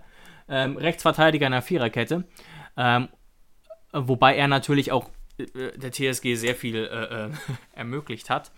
Und bei, bei Hoeneß war es, glaube ich, dann doch eher so, dass er dann eben teilweise, und das kann ich auch verstehen, aus Verzweiflung die pragmatische Variante gewählt hat. Ich hatte bei Hoeneß schon immer das Gefühl, dass er nicht bei der PK sitzt und sagt, wir wollen offensiv spielen, und es eigentlich nicht will. Bei Schreuder hatte ich am Ende wirklich das Gefühl, er sagt das eine und in der Kabine sagt er dann das andere irgendwie. Mhm. Ja. ja, man muss auch jetzt wirklich mal sehen, ähm, was für ein unglaublicher Entwickl Entwicklungsschritt auch Sebastian Hoeneß jetzt am Schluss der Saison gezeigt hat. Also ich will nur daran erinnern, wie viele Spiele wir auch am Ende gedreht haben. Also das Gladbach-Spiel am Ende, das Schalke-Spiel am Ende, dann das Hertha-Spiel. Wir haben allein in, den letzten, in der Siebener-Serie am Schluss drei Spiele komplett gedreht. Ähm, also das, die, und deswegen möchte ich jetzt euch zwei und vor allem auch die Hörer jetzt mal nochmal so ein bisschen mitnehmen in die Saison, weil ich ja auch gesagt habe, der Mensch neigt dazu zu vergessen. Ähm, und wenn jetzt die Saison so positiv ausgeklungen ist, dass man sich nicht mehr so wirklich dran erinnern kann. Aber für mich gibt es tatsächlich in der Saison ähm, zwei Situationen, wo Sebastian Hoeneß kurz vorm Ausstand. Und das ist nämlich einmal tatsächlich nach dem Schalke-Spiel, also nach dem 15. Spieltag, wo wir 4-0 gegen Schalke verloren haben. Da war die Kacke nämlich tabellarisch richtig am Dampfen. Da waren wir nämlich Tabellen 14. Ja, ähm, ja. Und da kann ich mich noch dran erinnern, das war, das war richtig, richtig ähm, scheiße. Da haben wir auch einen Podcast aufgenommen und waren uns auch nicht sicher, was jetzt der richtige Schritt war, wäre. Haben uns dann darauf geeinigt, dass wir es absolut nachvollziehen könnten und uns nicht beschweren würden, wenn er seinen Hut nehmen müsste. Und dann kam eben dieser Aufschwung, den Louis eben schon angesprochen hat. Das war der erste Moment, ähm, wo man sich hätte reagieren können. Ja, und da erinnere ich mich auch noch daran, ne? Also, das war natürlich aus der Emotion heraus. Da haben sowohl äh, du, Louis, als auch ich Tweets abgesetzt, wo wir uns zumindest relativ kurz nach Abpfiff schon relativ sicher waren. Stichwort genau. Platz 14, Stichwort Emotionen. Das war es wohl für Sebastian Hoeneß. Genau. Genau, und dann kam ja so ein bisschen dieser Positivlauf mit Siegen zum Beispiel 4 zu 0 Siegen gegen Bremen, 2 zu 1 Sieg gegen Wolfsburg, 2-2 ähm, gegen Dortmund. Also es war, lief wirklich okay bis zum 24. Spieltag, sogar ja. überdurchschnittlich gut. Dann hatten wir am 24. Spieltag Tabellenplatz 11. Hört sich jetzt erstmal nicht so toll an, aber es waren 11 Punkte Abstand zum Tabellen 16. Also ein sehr, sehr großes Polster am 24. Spieltag und nur 5 Punkte Abstand zum Tabellen 7. Das heißt, das war die Phase, da haben wir einen Podcast aufgenommen und haben gesagt, haben wahrscheinlich es auch so in der, in, in der Ecke so rum genannt, ähm, dass wir wieder nach oben linsen. Muss man ganz klar so sagen. Fünf Punkte dahin, elf Punkte nach hinten, da schielt man auf jeden Fall wieder nach oben. Ja. Und dann ging es ab. Ähm, dann kamen eben die Niederlagen gegen Stuttgart, Mainz, Augsburg, Unentschieden gegen 04, gegen Bayern 04 und gegen Leipzig. Und dann haben wir in diesen Spielen es richtig verschissen und sind äh, tabellarisch auf Platz 12 gesprungen wir haben nur einen Platz verloren, aber was das für die Tabelle ausgemacht hat, nach dem 29. Spieltag hatten wir auf einmal 11 Punkte Abstand zu P7 und 6 Punkte Abstand zu Platz 16. Das heißt, auf einmal waren wir nach ein paar Spielen wieder deutlich näher im Abstiegskampf und konnten Europa vergessen. So, und jetzt meine bisschen provozierende Aussage. Sebastian, die, die Siebener Serie am Schluss hat Sebastian Hoeneß den Arsch gerettet, sonst würden wir jetzt einen anderen Trainer haben. Stimmt ihr mir dazu oder nicht? Nee. also ich, ich stimme dir nicht zu, einfach auch wegen Rosens permanenter Haltung. Aber ich stimme dir massiv zu, was ja auch unsere Instagram-Umfrage zeigt. Ich glaube wirklich, gehen wir mal davon aus, also ich könnte mir schon vorstellen, dass es im August auch Testspiele gibt, man wieder vielleicht mit, mit negativem Test oder so ähm, ähm, das Training besuchen kann, das Trainingslager besuchen kann und wir vielleicht Stadien sehen, die halb voll sind oder so. Ähm, ich glaube, wir hätten echt eine kuriose Stimmung im August gehabt, wenn es nicht direkt gut losgeht. Wenn es sehr gemischt losgegangen wäre, da wären, glaube ich, sehr wenig Geduld bei den Fans da gewesen und dieses Geduldkonto wurde jetzt dadurch wieder aufgeladen. Ich glaube aber nicht, dass es an der, am Job von Sebastian Hoeneß ändert jetzt. David, glaubst du tatsächlich, ähm, also die Aussage war ja von mir gerade bewusst ein bisschen überspitzt, ähm, dass es auch nicht zu 1000 Prozent meine Meinung widerspiegelt, aber glaubst du tatsächlich, dass wenn wir die Saison mit den letzten sieben Spielen, wenn die komplett durchschnittlich verlaufen wären, da mal eine Niederlage, da mal ein Sieg, da mal ein Unentschieden, ähm, und wir hätten die Saison mit P14 oder P15 beendet. Wir wären nicht abgestiegen, nicht Relegation. Wäre Sebastian Hoeneß trotzdem noch da mit P14 oder P15? Also ich glaube einfach so, wie ich Alex Rosen einschätze, glaube ich es trotzdem ja. Aber ich bin ja auch nicht Sebastian Rosen. Und ich muss sagen, wenn ich er wäre, dann würde ich mir schon tatsächlich ernsthafte Gedanken machen und da intensive Gespräche führen. Aber Luis, wie ist denn deine Meinung dazu? Ja, ich finde, also diese zwei Punkte, die hatte ich aus dem Hinterkopf, aber ich finde, also einmal mit dem Schalke-Spiel und an dieser Serie mit Stuttgart, Mainz, Augsburg. Ich denke aber, dass intern wurde Hönes da gar nicht so sehr in Frage gestellt. Ich finde, da wurde auch von Fanseite ist dann schon sehr schnell auch wieder in Panik geraten worden, vor allem beim zweiten Mal, wo man dann so, ja, fünf Punkte Vorsprung auf den Relegationsplatz hatte und dann haben gleich Leute wieder den Abstiegskampf herbeigeredet und ja, man sollte das nicht auf die leichte Schulter nehmen, aber wenn man sich jetzt anguckt, die TSG hat auf dem Relegationsplatz jetzt letztlich zehn Punkte Vorsprung gehabt, hatte jetzt auch, äh, man konnte ja auch am Restprogramm sehen, dass dann da schon noch einiges möglich ist mit Arminia Bielefeld, mit, mit Schalke, mit Hertha. Ähm, und ich glaube, selbst wenn die durchschnittlich verlaufen wäre, wäre man, glaube ich, einfach nicht auf Platz 14 abgerutscht, weil man hat momentan acht, man hat am Ende jetzt acht Punkte Vorsprung auf die Hertha gehabt. Also da hätte man schon eigentlich unterdurchschnittlich spielen müssen, dass da wirklich der Job von ja. Sebastian Hoeneß quasi in Gefahr geraten wäre. Ähm, ich ich fand auch, was ich dann wieder auch sehr bemerkenswert fand, waren diese Reaktionen teilweise auf diese Berichte, wonach Hoeneß in Frage steht. Die Berichte kamen ja auch immer eigentlich nur aus dem Boulevard. Der Kicker hat dazu ja nie was vermeldet. Das kam immer von der Bildzeitung. Und einmal war es angeblich, äh, vor allem war es immer angeblich Dietmar Hopp, der da an, an Höhnes gezweifelt hat. Und der hat dann ja sogar nach dem Schalke-Spiel öffentlich hingestellt und gesagt, dass da nichts dran ist. Und was ich noch viel kurioser fand, war zu einem späteren Zeitpunkt, als eigentlich gerade schon eher ruhiger wieder darum wurde, dass der Kicker, äh, dass, dass die Bildzeitung behauptet hat, äh, Hoffenheim wäre jetzt an Seoane als Nachfolger dran, obwohl, obwohl Höhnes ja gar nicht, da Zeitpunkt gar nicht so krass in Frage stand und dann hat ja auch nochmal ähm, Alexander Rosen sich hingestellt. Ich glaube, es war sogar nach dem Unionsspiel. Genau, es war nach dem Ausscheiden in der Europa League. Und hat er ganz klar gesagt, dass das äh, eine Sauerei wären und Lügengeschichten, die da erzählt werden.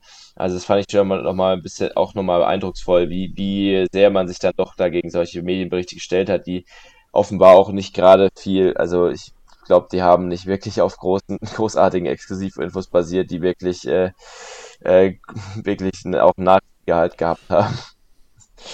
Ja, ja, nicht umsonst ähm, gebt ihr ja auch in der Redaktion relativ wenig auf diese Bildmeldungen und seid damit ja auch äh, meist sehr gut gefahren.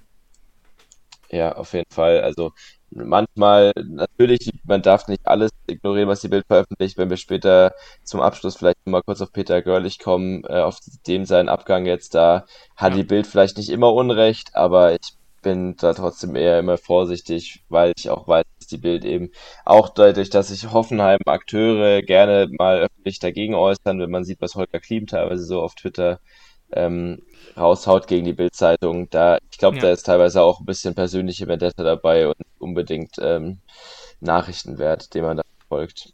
Ja, das glaube ich tatsächlich auch, dass da medial immer deutlich mehr aufgebauscht wird, als da bei der TSG wirklich dahinter steht äh, oder dahinter steckt.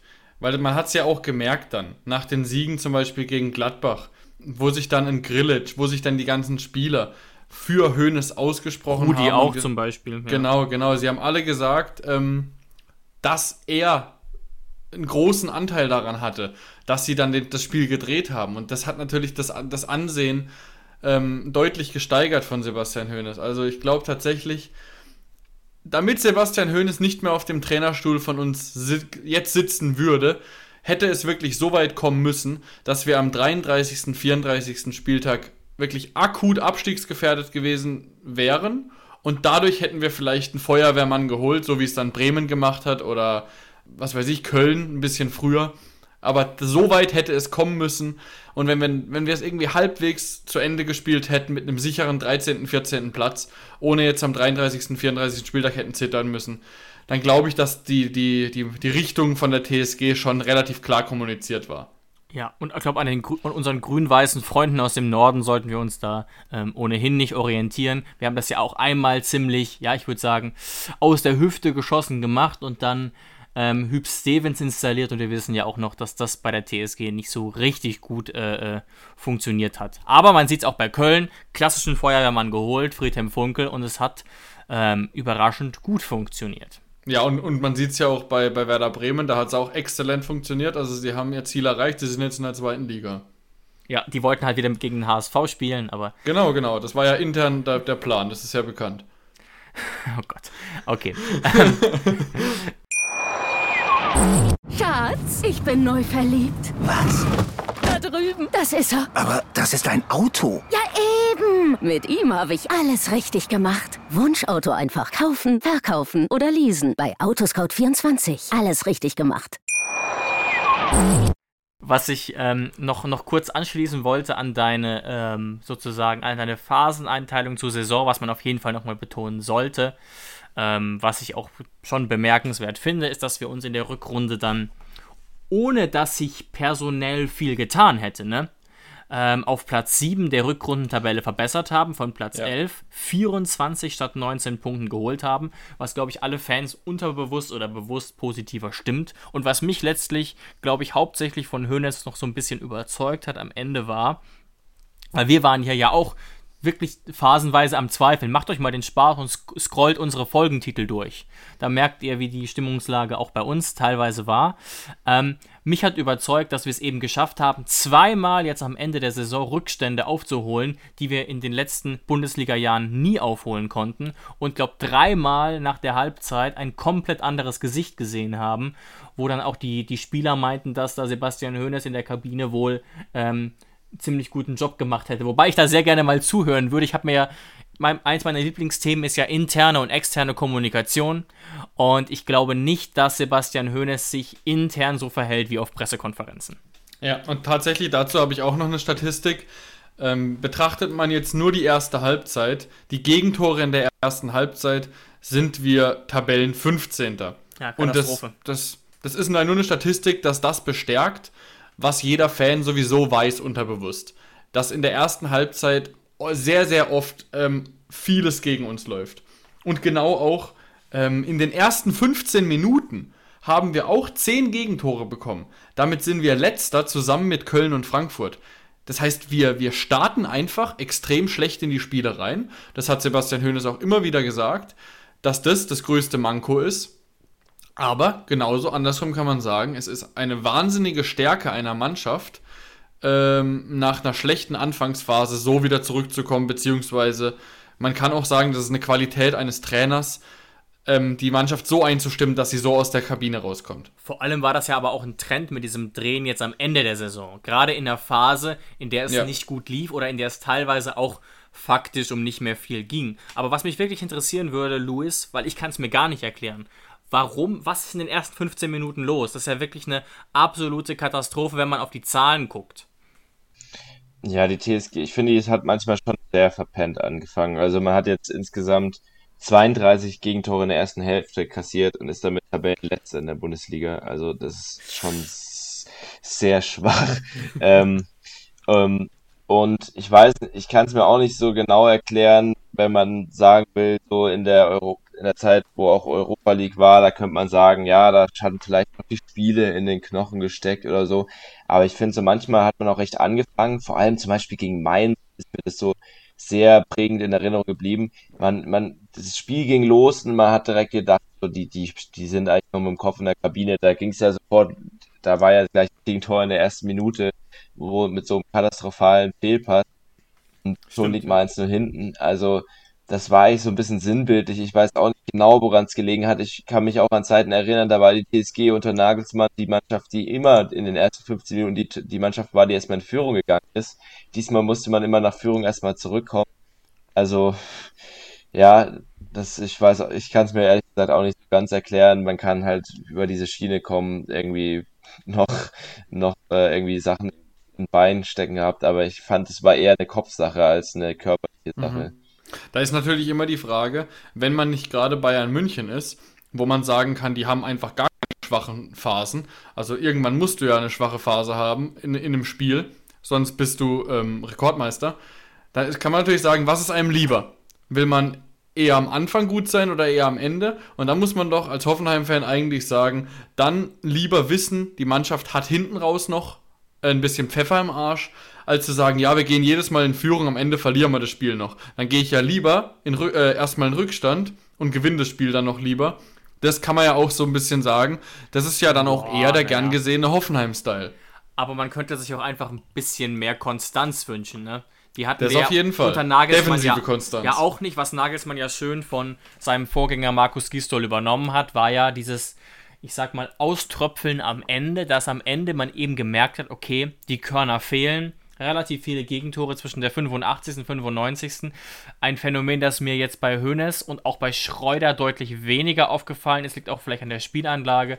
Trotzdem kann es nicht sein, dass diese Statistik jetzt so bleibt. Ne? Da, da muss man mehr Konstanz fordern. Mein einziger Mini-Ansatz wäre noch zu dem, was Louis gesagt hat. Vielleicht ist es auch ein Problem am Anfang, wenn eben, ich glaube, du hast eben gesagt, Louis 23 Mal eine andere äh, Abwehr aufläuft und sich da am Anfang offenbar kommunikativ vielleicht noch nicht was ganz stimmt, von den Abständen her oder was weiß ich. Vielleicht kommt das auch noch so ein bisschen hinzu, möglicherweise. Mhm, ja, auf jeden Fall. Und was natürlich auch noch so ist, ähm, wir sind natürlich eine Mannschaft, die mit vielen kleinen, äh, ballstarken Spielern, gerade auch offensiv, ähm, sehr gerne den Ball hat. Das wissen wir alle. Wir setzen uns sehr gerne beim Gegner vorne fest, haben auch oftmals viel mehr Ballbesitz als der Gegner, vor allem gegen Schwache. Und wenn du dann natürlich hinten nicht eingespielt bist und die, die Abläufe nicht stimmen, weil du diese krasse Statistik mit 23 verschieden, äh, verschieden Mal irgendwie eine Vierer-, Fünfer-Kette, da kannst du ja gar nicht richtig, äh, richtig eingestimmt sein und dann kann es ja gar nicht passen und dann ver äh, verlierst du einmal irgendwie den Ball im Mittelfeld und alle stehen hinten falsch rum, weil die natürlich gar nicht eingespielt sind.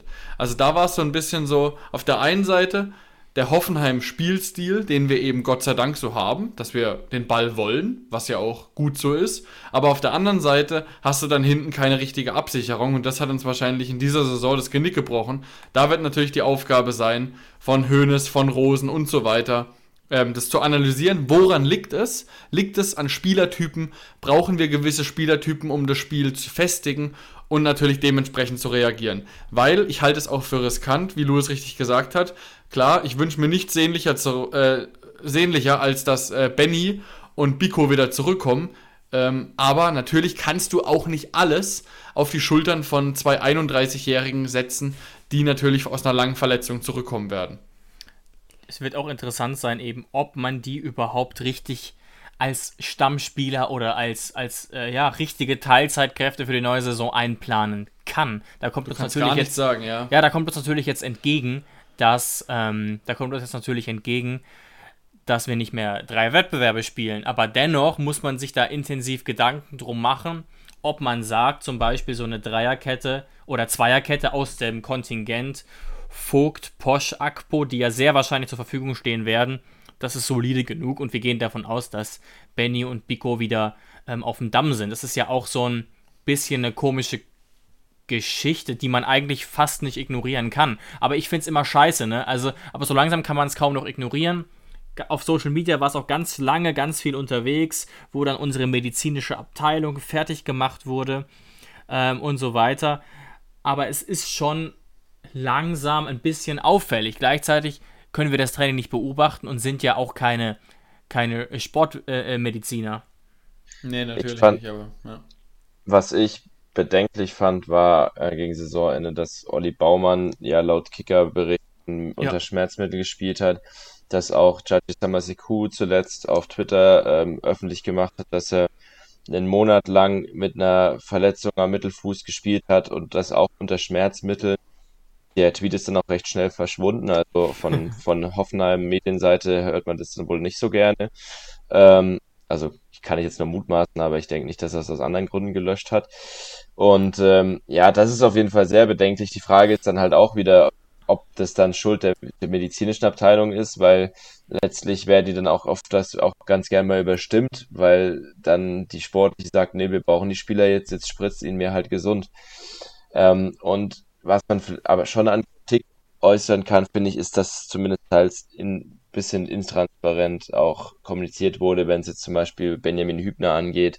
Da hat man halt zwischen der ersten Meldung, dass er eine leichte Verletzung am Sprunggelenk hat und dann äh, er dann ja. doch vier Monate ausgefallen ist und dann die nächste Meldung war, er sein, sein Gelenk wurde jetzt eingegipst, kam eigentlich kaum, kaum eine Wasserstandsmeldung, was jetzt wirklich los ist. Natürlich geht es da auch um die Privatsphäre der Spieler und man muss nicht jedes einzelne Detail veröffentlichen und man kann und wenn das vor allem so schwierige Verletzungen sind, wo die Ärzte selber nicht genau wissen, was los ist, ist es natürlich schwierig, aber man kann zumindest sagen, ja, es wäre ausgefallen als vermutet, wird länger ausfallen. Dann denken sich die Fans auch nicht, was jetzt schon wieder los ist, warum es seit Ewigkeiten fehlt.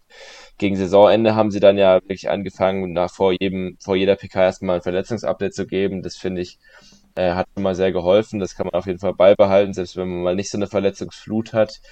Aber da hat auf jeden Fall die Kommunikation auch manchmal ja, verbesserungswürdig. Und wir müssen jetzt ja auch die ganze Belfodil-Geschichte jetzt nicht nochmal aufrollen. Ne? Nee, nee.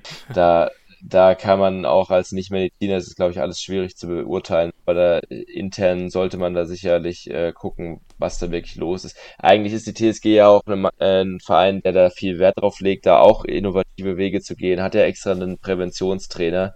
Ähm, deswegen ist es ja umso überraschender, dass dann doch äh, jetzt zwei Jahre in Folge solche gravierenden Probleme teilweise da, äh, dabei gewesen sind. Ja, guter Punkt auf jeden Fall. Ähm, muss man, glaube ich, im Auge behalten, aber ist was, was vereinsintern liegt. Bei der Kommunikation stimme ich dir zu. Da habe ich auch phasenweise dann versucht, die TSG zu beteiligen, aber so, äh, verteidigen, aber summa summarum sehe ich so.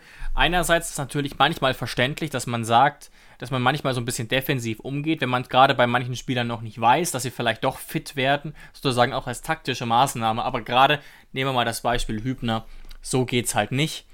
Ähm, da waren wirklich teilweise äh, ähm, komische Aktionen dabei und zuletzt dann auch wieder unglücklich. Luis, du hast es, oder ihr habt bestimmt eigentlich beide mitbekommen, da haben unsere Kollegen vom Radio Regenbogen Sportplatz vor einigen Wochen ein interessantes Interview mit Bicacic geführt, wo er quasi ja. angekündigt hat, ja, er denkt schon, dass er mal noch auf ein paar Minuten kommen könnte. Und so komplett aus dem Nichts dann hat Hoeneß quasi gesagt, äh, sinngemäß, nee, das kann auf keinen Fall sein. Leider äh, ist es gar, gar nicht möglich. Und das ist ja auch kurios, dass da über ein paar Wochen von relativ viel Hoffnung zu gar keiner Hoffnung, also wirklich einfach schade. Ja, zu Bicacic wurde ja dann noch gesagt, dass bei, bei ihm die Chance sehr hoch ist, dass er zumindest beim Trainingsstart für die neue Saison wieder zur Verfügung stehen wird. Und bei Benny Hübner hat er selbst das eigentlich schon nahezu ausgeschlossen. Das heißt, äh, Benny Hübner ist tatsächlich auch für jeden Fan, egal wie tief man in der Materie drinsteckt, einfach ein Mysterium. Man erfährt wenig, wie du es richtig gesagt hast, Louis. Ähm, man steht wirklich so ein bisschen im, leeren, im luftleeren Raum und man muss einfach nur abwarten bis man irgendwann mal wieder ein Bild von der TSG sieht, dass sie es irgendwie auf Insta oder sowas posten, dass er wieder auf dem Platz steht, weil da hört man wirklich wenig, ist natürlich auch sein gutes Recht, es so ein bisschen privat zu halten, weil man ja wirklich nicht weiß, was da gerade abgeht, aber man wünscht sich's auf jeden Fall sehr, deswegen einfach gute Besserung an ihn. Wir würden uns alle wirklich wahnsinnig freuen, ihn mal wieder zu sehen. Ja, muss man auch einfach sehen, ne? wie ja, wie scheiße ist es bitte, dass man quasi die ganze Saison einen Kapitän nicht wirklich bei der Mannschaft hat und nicht auf dem Platz hat. Das ist schon eine mittelschwere Katastrophe eigentlich. Ja, auf jeden Fall. Benny ist ein wahnsinnig guter Verteidiger, einfach ein Leader und das ist einfach, auch wenn er natürlich als Langzeitverletzter nicht so wahnsinnig reinzählen kann, ähm, aber es ist schon wahnsinnig scheiße, dass so jemand ausfällt, der uns in den letzten Jahren so viel Stabilis Stabilität und Sicherheit natürlich gegeben hat. Ja, und ich glaube, äh, das ist durch Corona auch nochmal ein bisschen schlimmer, weil er eben dann äh, während der Reha, denke ich, nicht zu diesem Testkreis dazugehört und dann kann er halt auch nicht direkt bei der Mannschaft dran sein und mhm, auch nicht ja. zumindest dann in der Kabine dabei sein, in Mannschaftssitzungen und da noch ein bisschen Input geben.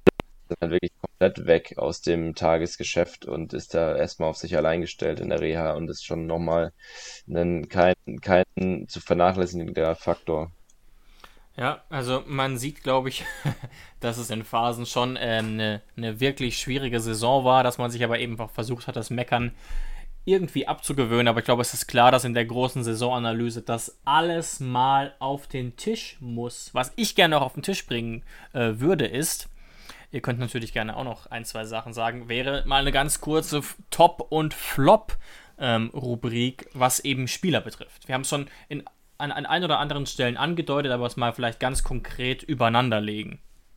Ja, wie sollen wir es machen? Wie hast du dir das vorgestellt? So ein bisschen kategorienmäßig oder so ein bisschen positionstechnisch oder äh, ein bisschen wilder? Ach so, nee, also äh, ich dachte einfach nur, jeder überlegt sich mal oder hat sich vielleicht auch schon überlegt, welche Spieler haben diese Saison überzeugt, die Tops, und welche haben enttäuscht die Flops. Da muss man natürlich sehen, also ich habe Spieler rausgenommen, bei denen ich schon von vornherein dachte, das wird wahrscheinlich nichts. Ne? Also es ist ja immer eine Frage des Erwartungsmanagements und davon bin ich ausgegangen bei der Kategorisierung in, in Top oder Flop. Schatz, ich bin neu verliebt. Was? Da drüben. Das ist er. Aber das ist ein Auto. Ja eben. Mit ihm habe ich alles richtig gemacht. Wunschauto einfach kaufen, verkaufen oder leasen. Bei Autoscout24. Alles richtig gemacht. Ja, also bevor ich jetzt zu viele Spieler nenne, das sollen ja auch noch ein bisschen, die werden sich ja auch weitestgehend decken, es sollen ja auch noch für euch welche da sein. Ich würde einfach mal mit einem Spieler gehen und den würde ich tatsächlich auch als meinen TSG-Spieler der Saison betiteln. Ich meine, keine große Überraschung, ihr hört mich jede Woche ähm, hier darüber reden. Ilas Bebu ist einfach mein Spieler der Saison. Der hat mir einfach wahnsinnig viel gegeben, eine wahnsinnige Leistungssteigerung er ist für mich nicht mehr nur derjenige, der mit, der mit Pace an den Ver Verteidigern vorbeigeht, aber mit dem Ball nicht so viel anfangen kann.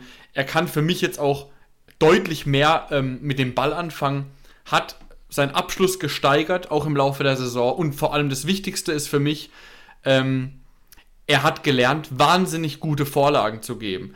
Er zieht Räume für andere Stürmer, und er hat, hat, auch gelernt zu flanken, was man in den letzten Jahren kaum von ihm gesehen hat. Ich meine, mit, mit acht Vorlagen, unser bester Vorlagengeber, das spricht für sich. Wahnsinnig gute Saison, mein Spieler der Saison. Ja, dann mache ich gleich weiter mit meinen Tops und ähm, kann eigentlich als Spieler der Saison nur Angry Kramaric sagen, aus offensichtlichen Gründen. Ähm, bei Ilas Bebut schließe ich mich nur an dein Lob an, aber ich finde, Kramaric ist halt, hat, hat er wirklich jetzt dieses Form seines Lebens gleich gehabt, diese Saison.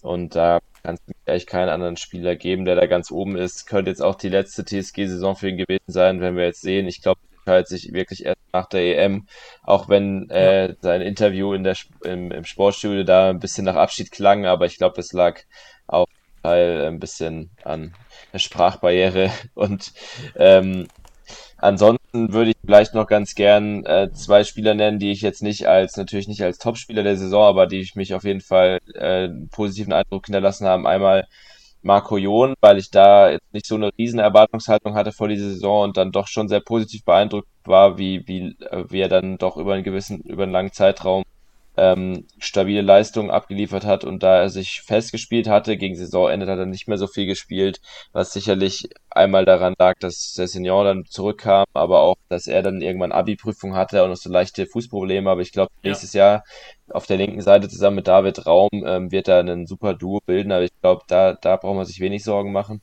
Und ich finde, dass Judge Samasiku diese Saison nochmal deutlich besser angekommen ist als im Vorjahr ähm, hat da echt stabile Leistungen abgeliefert und ähm, war da einer der Spieler, der hat 31 Bundesligaspiele diese Saison gemacht, wenn man sich überlegt. Ähm, ich glaube, da gibt's wenige in der Hoffenheimer Saison, die das auf die Reihe bekommen haben, weil er einfach auch so stabil war. In der Vorsaison ist er ja auch zwischendurch dann mal ausgefallen. Saison eigentlich kaum Verletzungsprobleme gehabt und ähm, einfach sehr stabil gewesen da im Mittelfeldzentrum. Ja, sehr gut, dass du Samaseku ansprichst. Den hätte ich auf jeden Fall auch noch erwähnt. Ähm, wahnsinnige Konstante da im Mittelfeld. Ja, und das spricht natürlich auch so ein bisschen dann wieder für Hoeneß, weil man ja oft auch Trainer daran misst, naja, haben sich denn auch mal Spieler verbessert oder entwickelt? Und ich glaube, das muss man bei Samaseku und Bebu definitiv, definitiv so sagen, meiner Meinung nach. Ähm, ich bringe auch nochmal Spieler mit rein, ähm, bei denen es, ja, ich weiß nicht, ob es vom Erwartungsmanagement ganz passt, aber einfach, weil es am Ende dann wieder so krass war, was er für einen Unterschied gemacht hat und weil ich ohnehin eh immer kurz davor bin, mir in den Garten eine, eine Statue von ihm äh, äh, zu schnitzen, ist Pavel, weiß, Kada Pavel Kadajabek, der wirklich, man hat komplett gemerkt, der ganze Kader, die ganze Mannschaft ist auf ihn angewiesen, auf sein Spiel. Ich muss es an der Stelle auch nochmal jetzt schon mal sagen, gerade vergleichen wir es mal mit Cessignon ähm, es war im Prinzip egal, ob ein Ryan Sessegnon spielt und es war nicht egal, ob ein Pavel Kadajabek spielt, der es dann endlich mal geschafft hat, auch flache Dinger scharf reinzugeben, der fleißig ist, der läuft. Und das, obwohl er ja ewig, ewig monatelang verletzt war. Großes Kompliment und deswegen das Erwartungsmanagement, weil er so schnell eben dann wieder reinkam und so eine Leistung gezeigt hat. Wenn man ganz kurz nennen kann, und jetzt nicht, weil er eine überragende Saison gespielt hat, sondern weil er für mich der beste Verteidiger war von den zahlreichen, die wir hatten. Stefan Posch. Er war der, da stimme ich Jonas komplett zu, bei dem ich immer das beste Gefühl hatte. Der war der konstanteste meiner Meinung nach. Ähm, und zuletzt, weil ich es jetzt rückblickend auch unverständlich finde, dass er so wenig gespielt hat. Man kann es auch mit Statistiken untermauern. Es ist der Spieler, der letzte Saison dazu geführt hat. Ähm, nee, wenn er gefehlt hat letzte Saison, dann haben wir ähm, die deutlich, deutlich weniger Punkte geholt, als wenn er gespielt hat, also in der vorletzten Saison. Und in dieser Saison kam er am Ende wahnsinnig stark rein, fand ich. Und hat sogar besser gespielt als der eigentliche Stammspieler auf dieser Position, fand ich, am Ende zumindest, sage es Adamian. Baumi hatte nämlich meiner Meinung nach auch viele Durchhänger in der Saison. Insgesamt natürlich auch eine solide Saison von Christoph Baumgartner, aber diese Spritzigkeit ähm, hat mir am Ende nochmal gezeigt, den musst du viel, viel öfter einwechseln. Das ist keiner, der immer Stamm spielen muss. Den musst du eigentlich jedes Spiel einwechseln. Ja, also tatsächlich, wir sind jetzt einmal drumrum. Äh, jeder hat jetzt einmal was gesagt und ich bin wunschlos glücklich. Vielen Dank bei, an euch beide. Äh, ich brauche echt gar keinen Spieler mehr erwähnen. Alle waren dabei, die ich jetzt auch noch genannt hätte. Klar, Pavel auch ganz, ganz wichtig. Ähm, und ja, es wird jetzt natürlich auch Spieler geben, die wir gar nicht erwähnen werden, weil die jetzt weder positiv noch negativ aufgefallen ja, sind. Die das meisten, ist natürlich ne? die meisten, genau.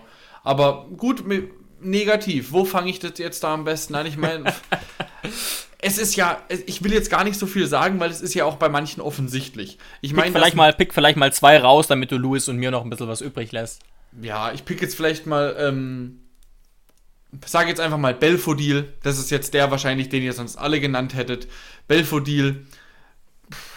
Der hatte mal, der war auch viel verletzt, aber der hatte dann auch eine Phase, wo er, wo, wo Hoeneß so ein bisschen auf Krampf ihn etablieren wollte, mehrere Spiele, wo einfach gar nichts ging. Jetzt am Ende durfte er sogar früher zu seiner Familie. Ähm, also die Zeit ist, denke ich, vorbei. Er hat einfach auch wahnsinnig schlecht gespielt, die Spiele, wo er da war. Hat behäbig gewirkt, hat gewirkt, als hätte er auch 5 bis 10 Kilo zugenommen ähm, manchmal auch lustlos, also ohne ihm jetzt Motivation abschreiben zu wollen. Hat einfach dieses Jahr nicht funktioniert. Ähm, und ich werde ihn auch noch erwähnen, weil er für mich auch weit unterm Radar geblieben ist. Für mich, ich will ihn auch erwähnen und nicht zu den Spielern hinzufügen, die man nicht erwähnt. Äh, David, du wirst es nicht gern hören, aber für mich ist es Dabur. Also ja. die Spiele, die Spiele, die Dabur gut oder solide war, das reicht für mich absolut nicht aus. Deswegen der Bur absolut auch unterm Radar und für mich eine enttäuschende Saison.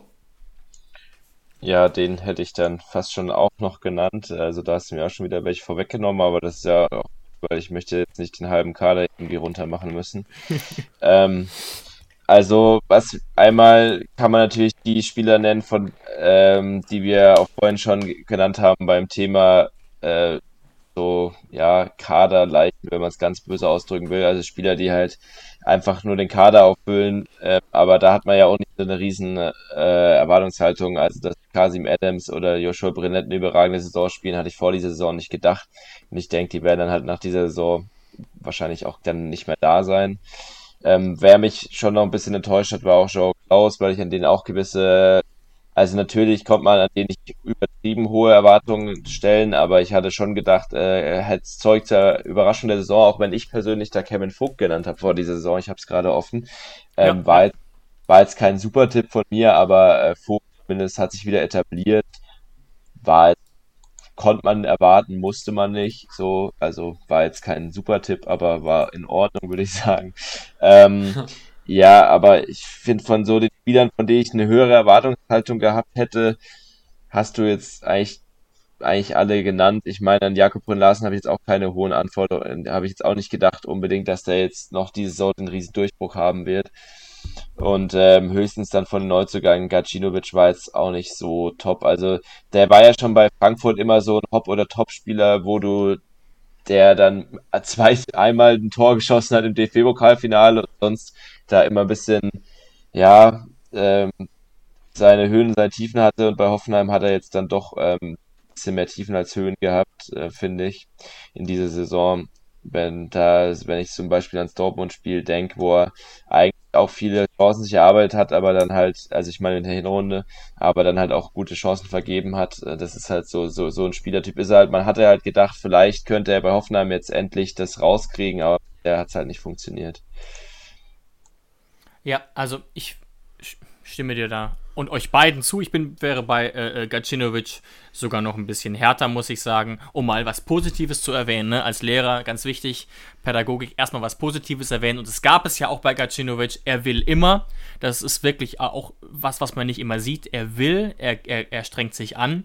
Und er hat eine sehr hohe Laufquote, statistisch nachweisbar. Er läuft im Vergleich zu unseren anderen Spielern überdurchschnittlich viel. Ich glaube sogar der, als zweitmeisten von allen.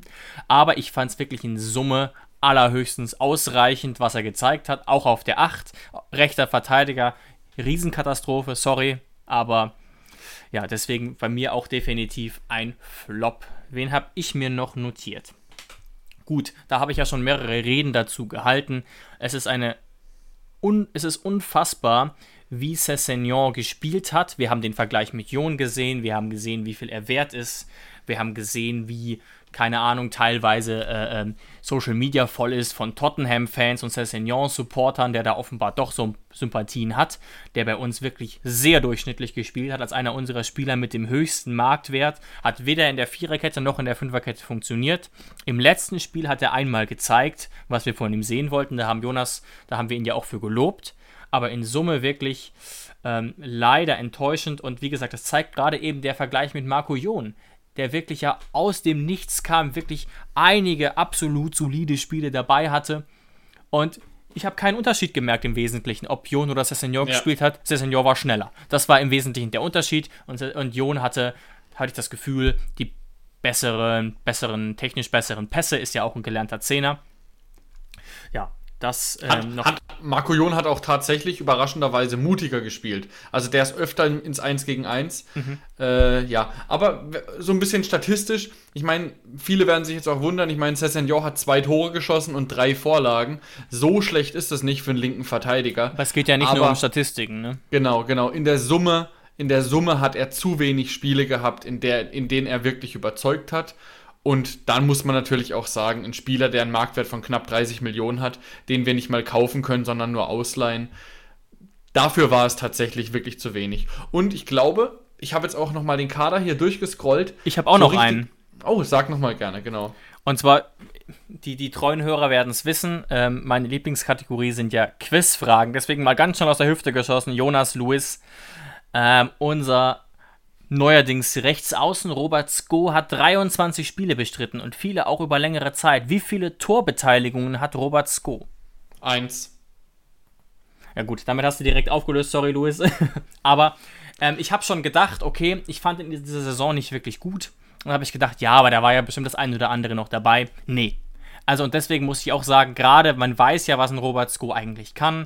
Man hat auch gesehen, wie gut er sich da als linker Außenverteidiger phasenweise integriert hat. Jetzt spielt er auf seiner gewünschten Position. Robert Sko hat öffentlich in Interviews gesagt, er möchte rechts außen spielen.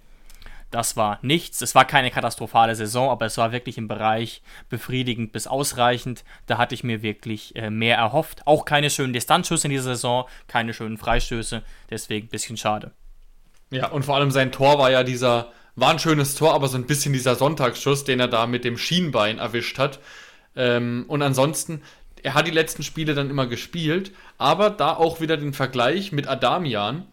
Adamian war jedes Mal überzeugender, wenn er die Rolle eingenommen hat. Und dann, wenn man dann den Vergleich sieht, äh, auch marktwerttechnisch, dass äh, ähm, Sko äh, fast das Dreifache wert ist, und dann lässt er sich da also äh, ist er im Schatten von Adamians Leistungen, dann war das natürlich unterm Strich zu wenig. Und deswegen hätte ich da äh, Scone tatsächlich auch noch in, mit in die Liste aufgenommen. Ansonsten hätte ich jetzt tatsächlich niemanden mehr, nee. den es noch zu erwähnen gilt. Louis, hast du noch jemanden? Mm, auch nicht wirklich, aber bei Robert Sko wollte ich noch hinzufügen, ich finde, äh, dass er auch wirklich noch immer nicht so richtig seine Rolle gefunden hat. Also diese ja. Links, Linksflügelverteidigerposition fand ich bei ihm jetzt auch nicht schlecht, aber natürlich möchte man jemand mit so einem unfassbaren Schuss ähm, auch lieber weiter vorne sehen. Das Problem bei ihm ist halt vielleicht auch nochmal für die Bundesliga, dass er nicht für einen Flügelspieler jetzt auch nicht der schnellste ist. Ähm, aber er ist natürlich eigentlich prädestiniert für diese Rolle rechts und dann invers nach innen ziehen und auf dem linken Fuß legen und dann äh, Vollspann abziehen oder beziehungsweise schön in den Winkel schlänzen. Ähm, ja, da sucht er ganze Zeit so. Ich hoffe jetzt, dass zumindest jetzt, wo wir halt da mit Raum einen klaren Linksverteidiger haben und dann mit äh, Marco Jon einen dahinter, der ihn gut ersetzen kann, dass dann Sko wirklich sich mal auf eine Rolle konzentrieren kann, weil dieses dauerhafte Hin- und Hergewechsel, natürlich hat man gerne polyvalente Spieler, aber ich glaube, ihm wird schon mal tun, sich mal auf eine Rolle zu spezialisieren und sich da mal voll drauf einzuschießen. Dann könnte er vielleicht auch endlich mal sein volles Potenzial abrufen, was er ja wirklich auch hat, was er ja auch schon öfters mal hat aufblitzen lassen, aber bei Hoffenheim halt seltener als noch in Dänemark. Ja, das hat es äh, ähm, sehr schön zusammengefasst. Ich frage mal ganz transparent: Habt ihr noch ein Thema, eine These, eine Kategorie, die ihr jetzt zur Saison ähm, anbringen wollt? Also ich bin tatsächlich wunschlos glücklich. Ich bin, hab, bin alles losgeworden, was mir wichtig war, egal ob ich es jetzt erwähnt habe oder ihr. Ähm, ich hätte jetzt tatsächlich nichts mehr. Ja, von meiner Seite auch nicht mehr so viel. Vielleicht noch auf Sagis Adamian ist vorhin ja noch mal kurz angeklungen. Da finde ich, da hat man halt schon noch mal gemerkt, der kam ja erst von der Verletzung, war dann eigentlich schon wieder auf einem guten Weg und dann hat schon Corona nochmal ihn ziemlich ausgebremst. Ich finde, der hat jetzt zum Saisonende echt nochmal was oben drauf gelegt, hat ja dann auch die letzten Spiele dann von Beginn an absolviert und gegen Hertha ein überragendes Spiel äh, gespielt, wurde, glaube sogar zum Spieler des Monats gewählt. Ich glaube, wenn der jetzt endlich wieder über einen längeren Zeitraum fit wird, dann kann der nächste Saison auf jeden Fall wieder ein wichtiger Spieler für Kader sein. Der ist ja eh so jemand, den man von der Bank bringen kann und der macht sofort, äh, gibt sofort Vollgas, aber auch für die Startformation dann wieder äh, eine bessere Option. Absolut, ja.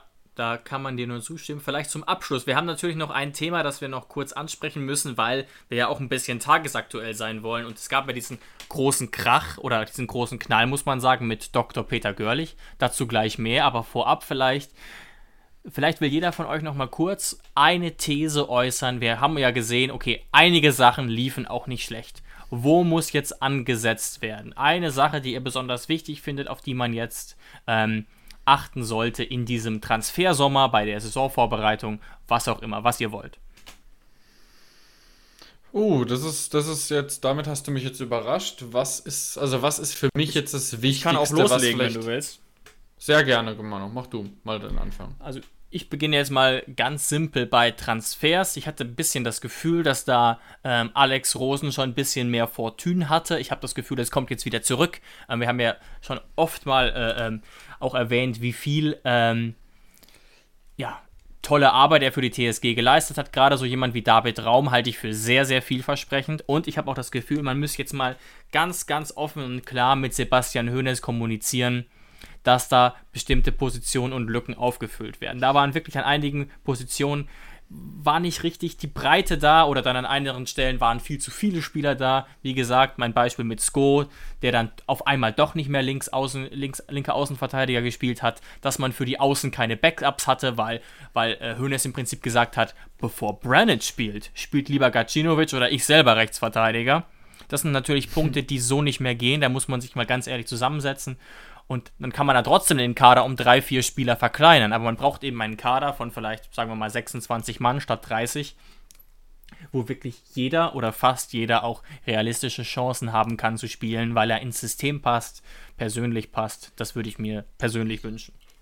Wenn ja. ich da mal anknüpfen darf, ich äh, finde, das bietet halt auch nochmal die Chance, sich da jetzt so einen gewissen ja, okay, wobei, oh nee, das ist dann auch wieder so ein vorbehaftetes Wort, aber so einen gewissen Reinigungsprozess oder dass man halt die, die Mannschaft jetzt mal gewissermaßen wieder ein bisschen Ordnung reinbringt, weil durch die vielen ja. ähm, man hat jetzt innerhalb von vier Jahren dreimal international gespielt und musste sich da zwangsläufig ein bisschen breiter aufstellen und hat da echt noch Spieler dabei, die kamen dann halt in der ersten Europa League-Saison und sind seitdem nie auf den grünen Zweig gekommen. Und ich glaube, das ist schon auch nochmal eine Chance, dass man den Kader da so gewissermaßen ein bisschen aufräumt, da Platz schafft für neue Spieler, vielversprechende Spieler, du hast genannt, mit Raum. Auch Stiller, von dem bin ich, bei dem bin ich auch sehr gespannt, der ist, glaube ich, so ein Wunschspieler von Hoeneß, der hat unter ihm mhm. bei Bayern 2 eine Schlüsselrolle eingenommen in der Meisterschaft äh, mit Bayern 2. Ich bin jetzt mal gespannt, weil er ja schon eine sehr große Konkurrenz hat bei TSG im Mittelfeld mit, mit Rudi, Geiger, Samaseku, Grilic, wo ich auch mal gespannt bin, ob, äh, ob man die alle so halten wird. Äh, bei Rudi sah es bisher sehr positiv aus. Bei Grilic, ja, bin ich mal gespannt, ob der, wenn er bei der EM gute Leistung bringt, kann es schon sein, dass er am Ende dann bei irgendeinem Topclub landet oder bei einem Europa League Club ähm, nach dieser Saison. Bin ich mal gespannt. Aber ja, das ist auch schon nochmal eine Möglichkeit, dass man sich da auch so ein bisschen fast schon einen Ticken neu erfindet im Sommer, auch was den Spielstil natürlich angeht, wo man echt äh, viel, einiges machen muss. Also ich glaube, die, diese, diese Sommervorbereitung, da sollte man nochmal genaueres Auge drauf haben, als noch vor dieser Saison, wo ja auch die Vorbereitung ein bisschen durch Corona verkürzt war. Ja. Okay, also meine, meine These beziehungsweise mein Ansatz für die neue Saison, ähm, der erweitert jetzt euren Ansatz nur noch ein bisschen, weil natürlich muss man sich auch ein bisschen jetzt auf die, auf die Transfers, auf die Kaderplanung ähm, fokussieren. Mir wäre einfach ganz wichtig, dass ab der kommenden Saison, wenn es nicht schon dieses Jahr so war, aber scheinbar ja nicht, wegen den ganzen, wegen den ganzen Karteileichen, nächstes Jahr muss der Kader zu 100% die Handschrift von Sebastian Hoeneß tragen. Er muss es vor der Saison unterschreiben und muss sagen, jawohl, und genau so will ich in die neue Saison gehen. Es darf nicht mehr passieren, dass es Leute gibt, wo er dann zwei Wochen später merkt, dass er die nicht braucht. Ähm, er muss auch ganz klar sein, was für Spieler er braucht. Er kann nicht mal sagen, ja, ich brauche da vielleicht mal einen großen und da vielleicht mal einen kleinen, weil ich noch nicht so genau, ganz genau weiß, wo es hingehen soll. Sondern es muss ganz genau klar sein, wen er auf welcher Position braucht und auch wie viele davon. Also, dass ich jetzt nicht sagen kann, äh, oh, jetzt hab, hat sich Marco Jon als Linksverteidiger gut gemacht, jetzt mache ich mal wieder das Go vorne rein oder so, jetzt brauche ich ihn nicht mehr als Linksverteidiger, sondern dass auch ganz klar die Leute eingeplant sind. Und ich stimme dir da zu 100% zu, Louis, es muss sich jetzt von Spielern getrennt werden, ähm, die vielleicht auch so ein bisschen Unruhe reinbringen. Und es wird auch, glaube ich, ganz konsequent gemacht werden, sodass wir ab nächstem Jahr wirklich sagen können, ähm, dieser Kader das ist, der trägt die Handschrift von Rosen und Hoeneß, die haben den zusammen kreiert und wenn es jetzt schief läuft, die Saison und die kommende Saison verläuft nicht so, wie wir wollen, dann muss es an Sebastian Hoeneß liegen, ähm, weil er den Kader mit kreiert hat und das wäre mir ganz wichtig. Ja. Und natürlich, und natürlich im Anschluss auch, es wird passieren natürlich, dass wir vielleicht auch Spieler verlieren werden, aber es sollte sich nicht ähm, um jeden Preis jetzt wirklich äh, wegen ein bisschen, bisschen Geldbeträgen von jedem Spieler getrennt werden. Also klar bei Kramaric, wir haben es ja schon oft drüber geredet, wenn der uns jetzt verlässt, da war wirklich jedes Jahr, war vielleicht sogar eins zu viel jetzt am Ende. Wir rechnen ja eigentlich jedes Jahr schon damit, dass er weg ist. Wenn es jetzt diesen Sommer passieren sollte, dann war, werde ich schon überraschter, war, dann war ich schon überraschter bei Transfers. Ähm, aber man muss sich einfach klar werden, was für Spieler werden wir nicht verkaufen als TSG und wenn da jetzt ganz klar ist, zum Beispiel das, äh, die, das, ähm, das Signal mit der Verlängerung von Baumi war ja zum Beispiel schon sowas, wo man gesagt hat, nein, Baumi ist unverkäuflich, der ist die nächsten Jahre bei uns. Oder Pavel oder ähm, Posch oder so solche Sachen, dass man sagt, die sind uns, ja, unsere. Achse. Und eine Achse muss es sein, damit man in die neue Saison gehen kann. Und darum wird es gebaut, weil dann hat man auch sowas äh, wie eine Hierarchie. Und das wird ganz wichtig sein. Schatz, ich bin neu verliebt. Was? Da drüben. Das ist er. Aber das ist ein Auto. Ja, eben. Mit ihm habe ich alles richtig gemacht. Wunschauto einfach kaufen, verkaufen oder leasen. Bei Autoscout24. Alles richtig gemacht. So, und zum Abschluss dieses Podcasts wollen wir noch mal ein bisschen ins Aktuelle wechseln und angucken, was in dieser Woche so passiert ist. Es gab zwei große Meldungen. Zum einen, darüber brauchen wir gar nicht länger reden, der Wechsel von Gregor Kobel zum BVB für geschätzte 15 Millionen. Und das bringt uns wohl etwa 2,2 Millionen Euro ein. Darüber kann sich Alexander Rosen sicherlich auch freuen. Und das ist schon keine schlechte Entwicklung, die Gregor Kobel da genommen hat. Aber es gab auch einen negativen Kracher der Woche, der vielleicht gar nicht so richtig, den gar nicht so richtig alle Fans auf dem Schirm haben. Und zwar wurde, man muss es so sagen, Dr. Peter Görlich gefeuert. Unser Geschäftsführer Sport seit 2015, der ja auch im Amt war, in einer sehr, sehr erfolgreichen Phase unserer TSG. Und da wurde sich jetzt getrennt. Der Kicker hat da schon einige Andeutungen zu gemacht.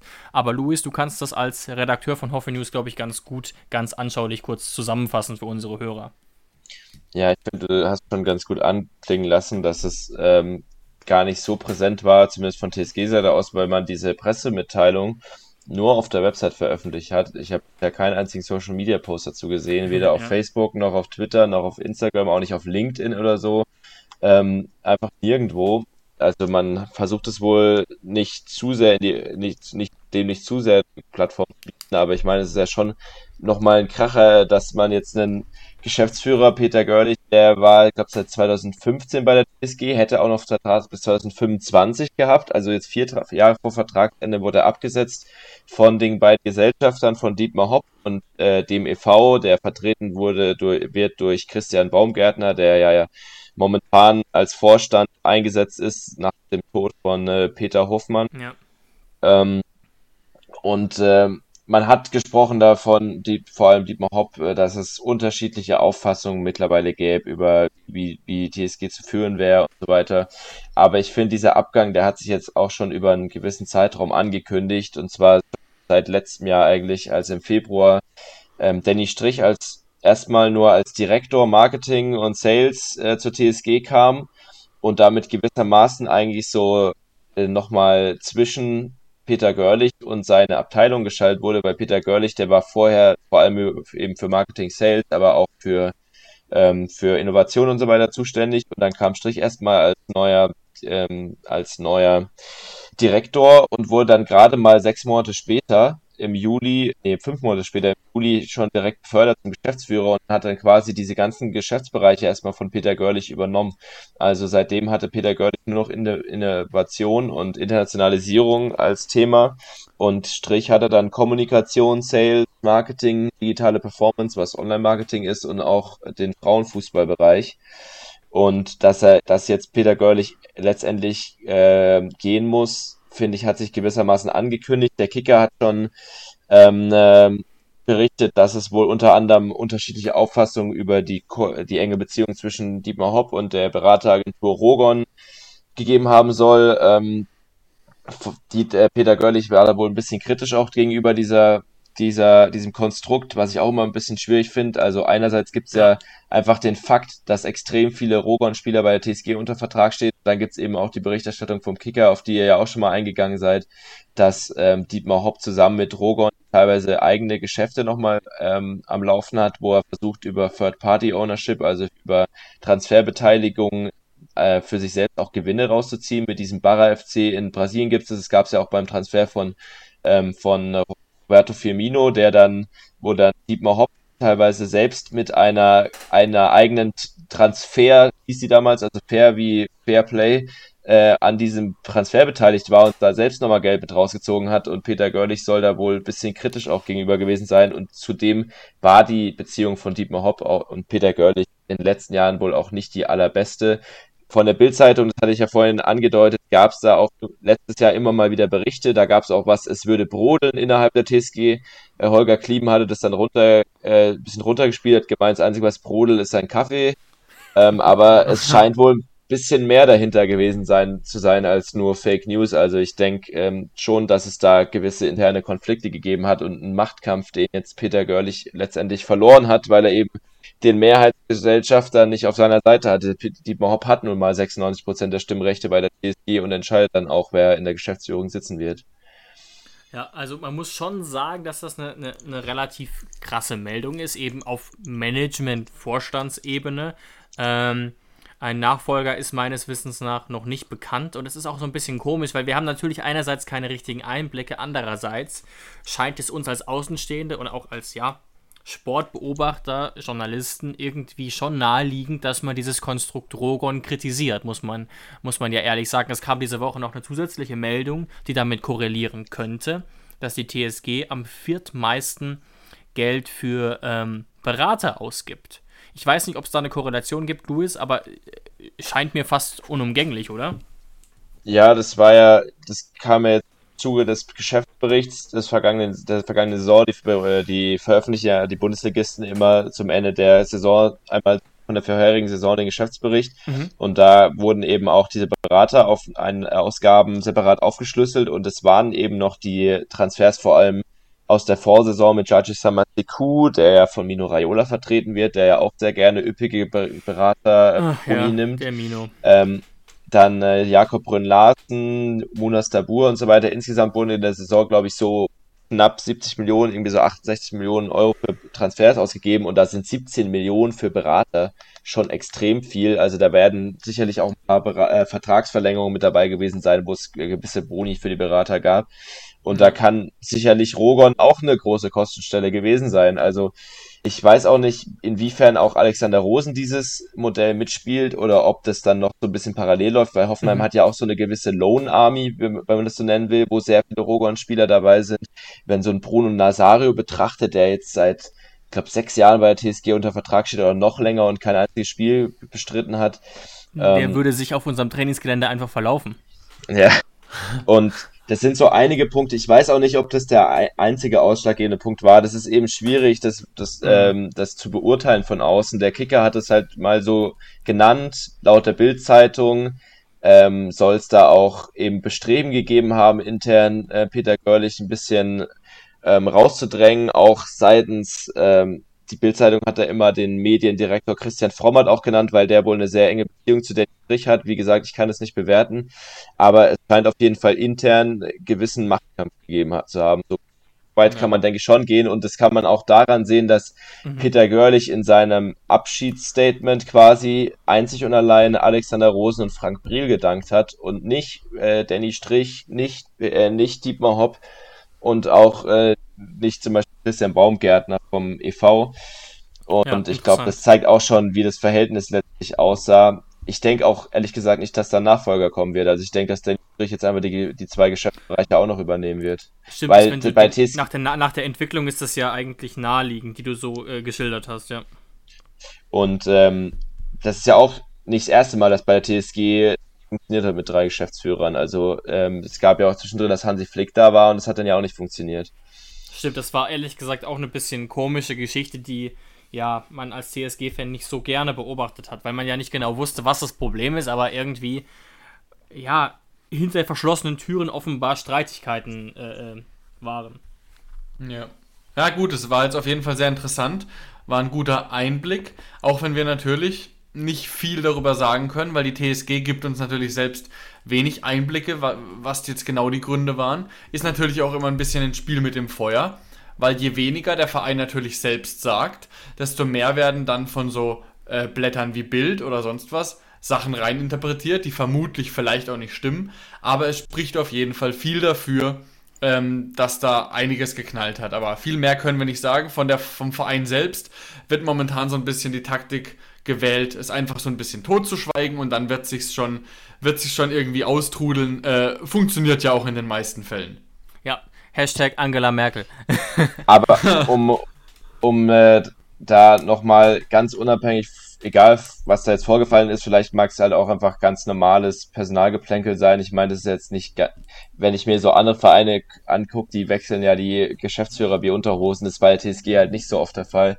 Ich finde aber, genau. was man ja, schon sagen kann, ist, dass es zumindest der Leistung von Peter Görlich nicht gerecht wird, dass er jetzt so einen stillen Abgang hat, weil er ja schon extrem viel entwickelt hat. Also egal mit wem du ins, im Umkreis von Zuttenhausen, von Hoffenheim sprichst, ist er so derjenige, der immer dieses Thema Innovation vorangetrieben hat und sich auf die Fahne geschrieben hat und da auch groß dazu beigetragen hat, dass die TSG da eine Vorreiterrolle annimmt, einnimmt. Und da finde ich schon nochmal schade, dass er da nicht, nicht größer gewürdigt wird.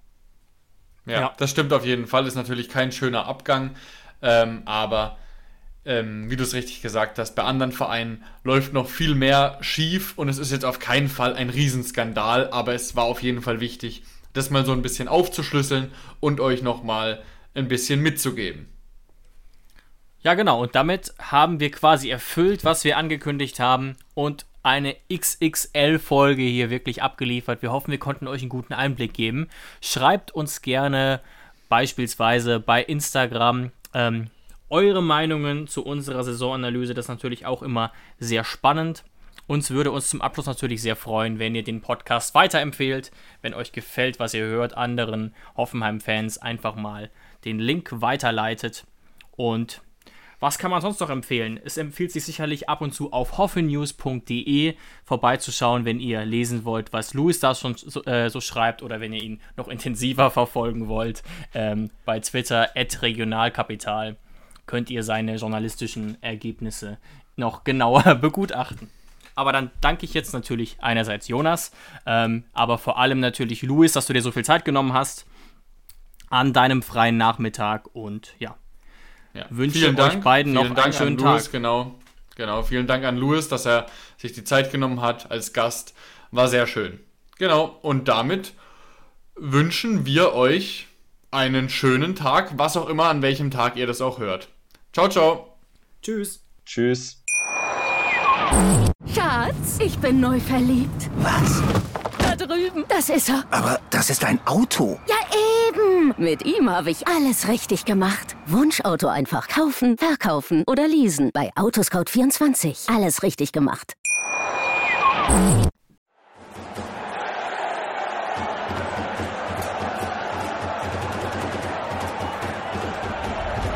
Hoffefunk, der Fußballpodcast zur TSG 1899 Hoffenheim auf meinsportpodcast.de. Schatz, ich bin neu verliebt. Was? Da drüben. Das ist er. Aber das ist ein Auto. Ja, eben. Mit ihm habe ich alles richtig gemacht. Wunschauto einfach kaufen, verkaufen oder leasen. Bei Autoscout24. Alles richtig gemacht.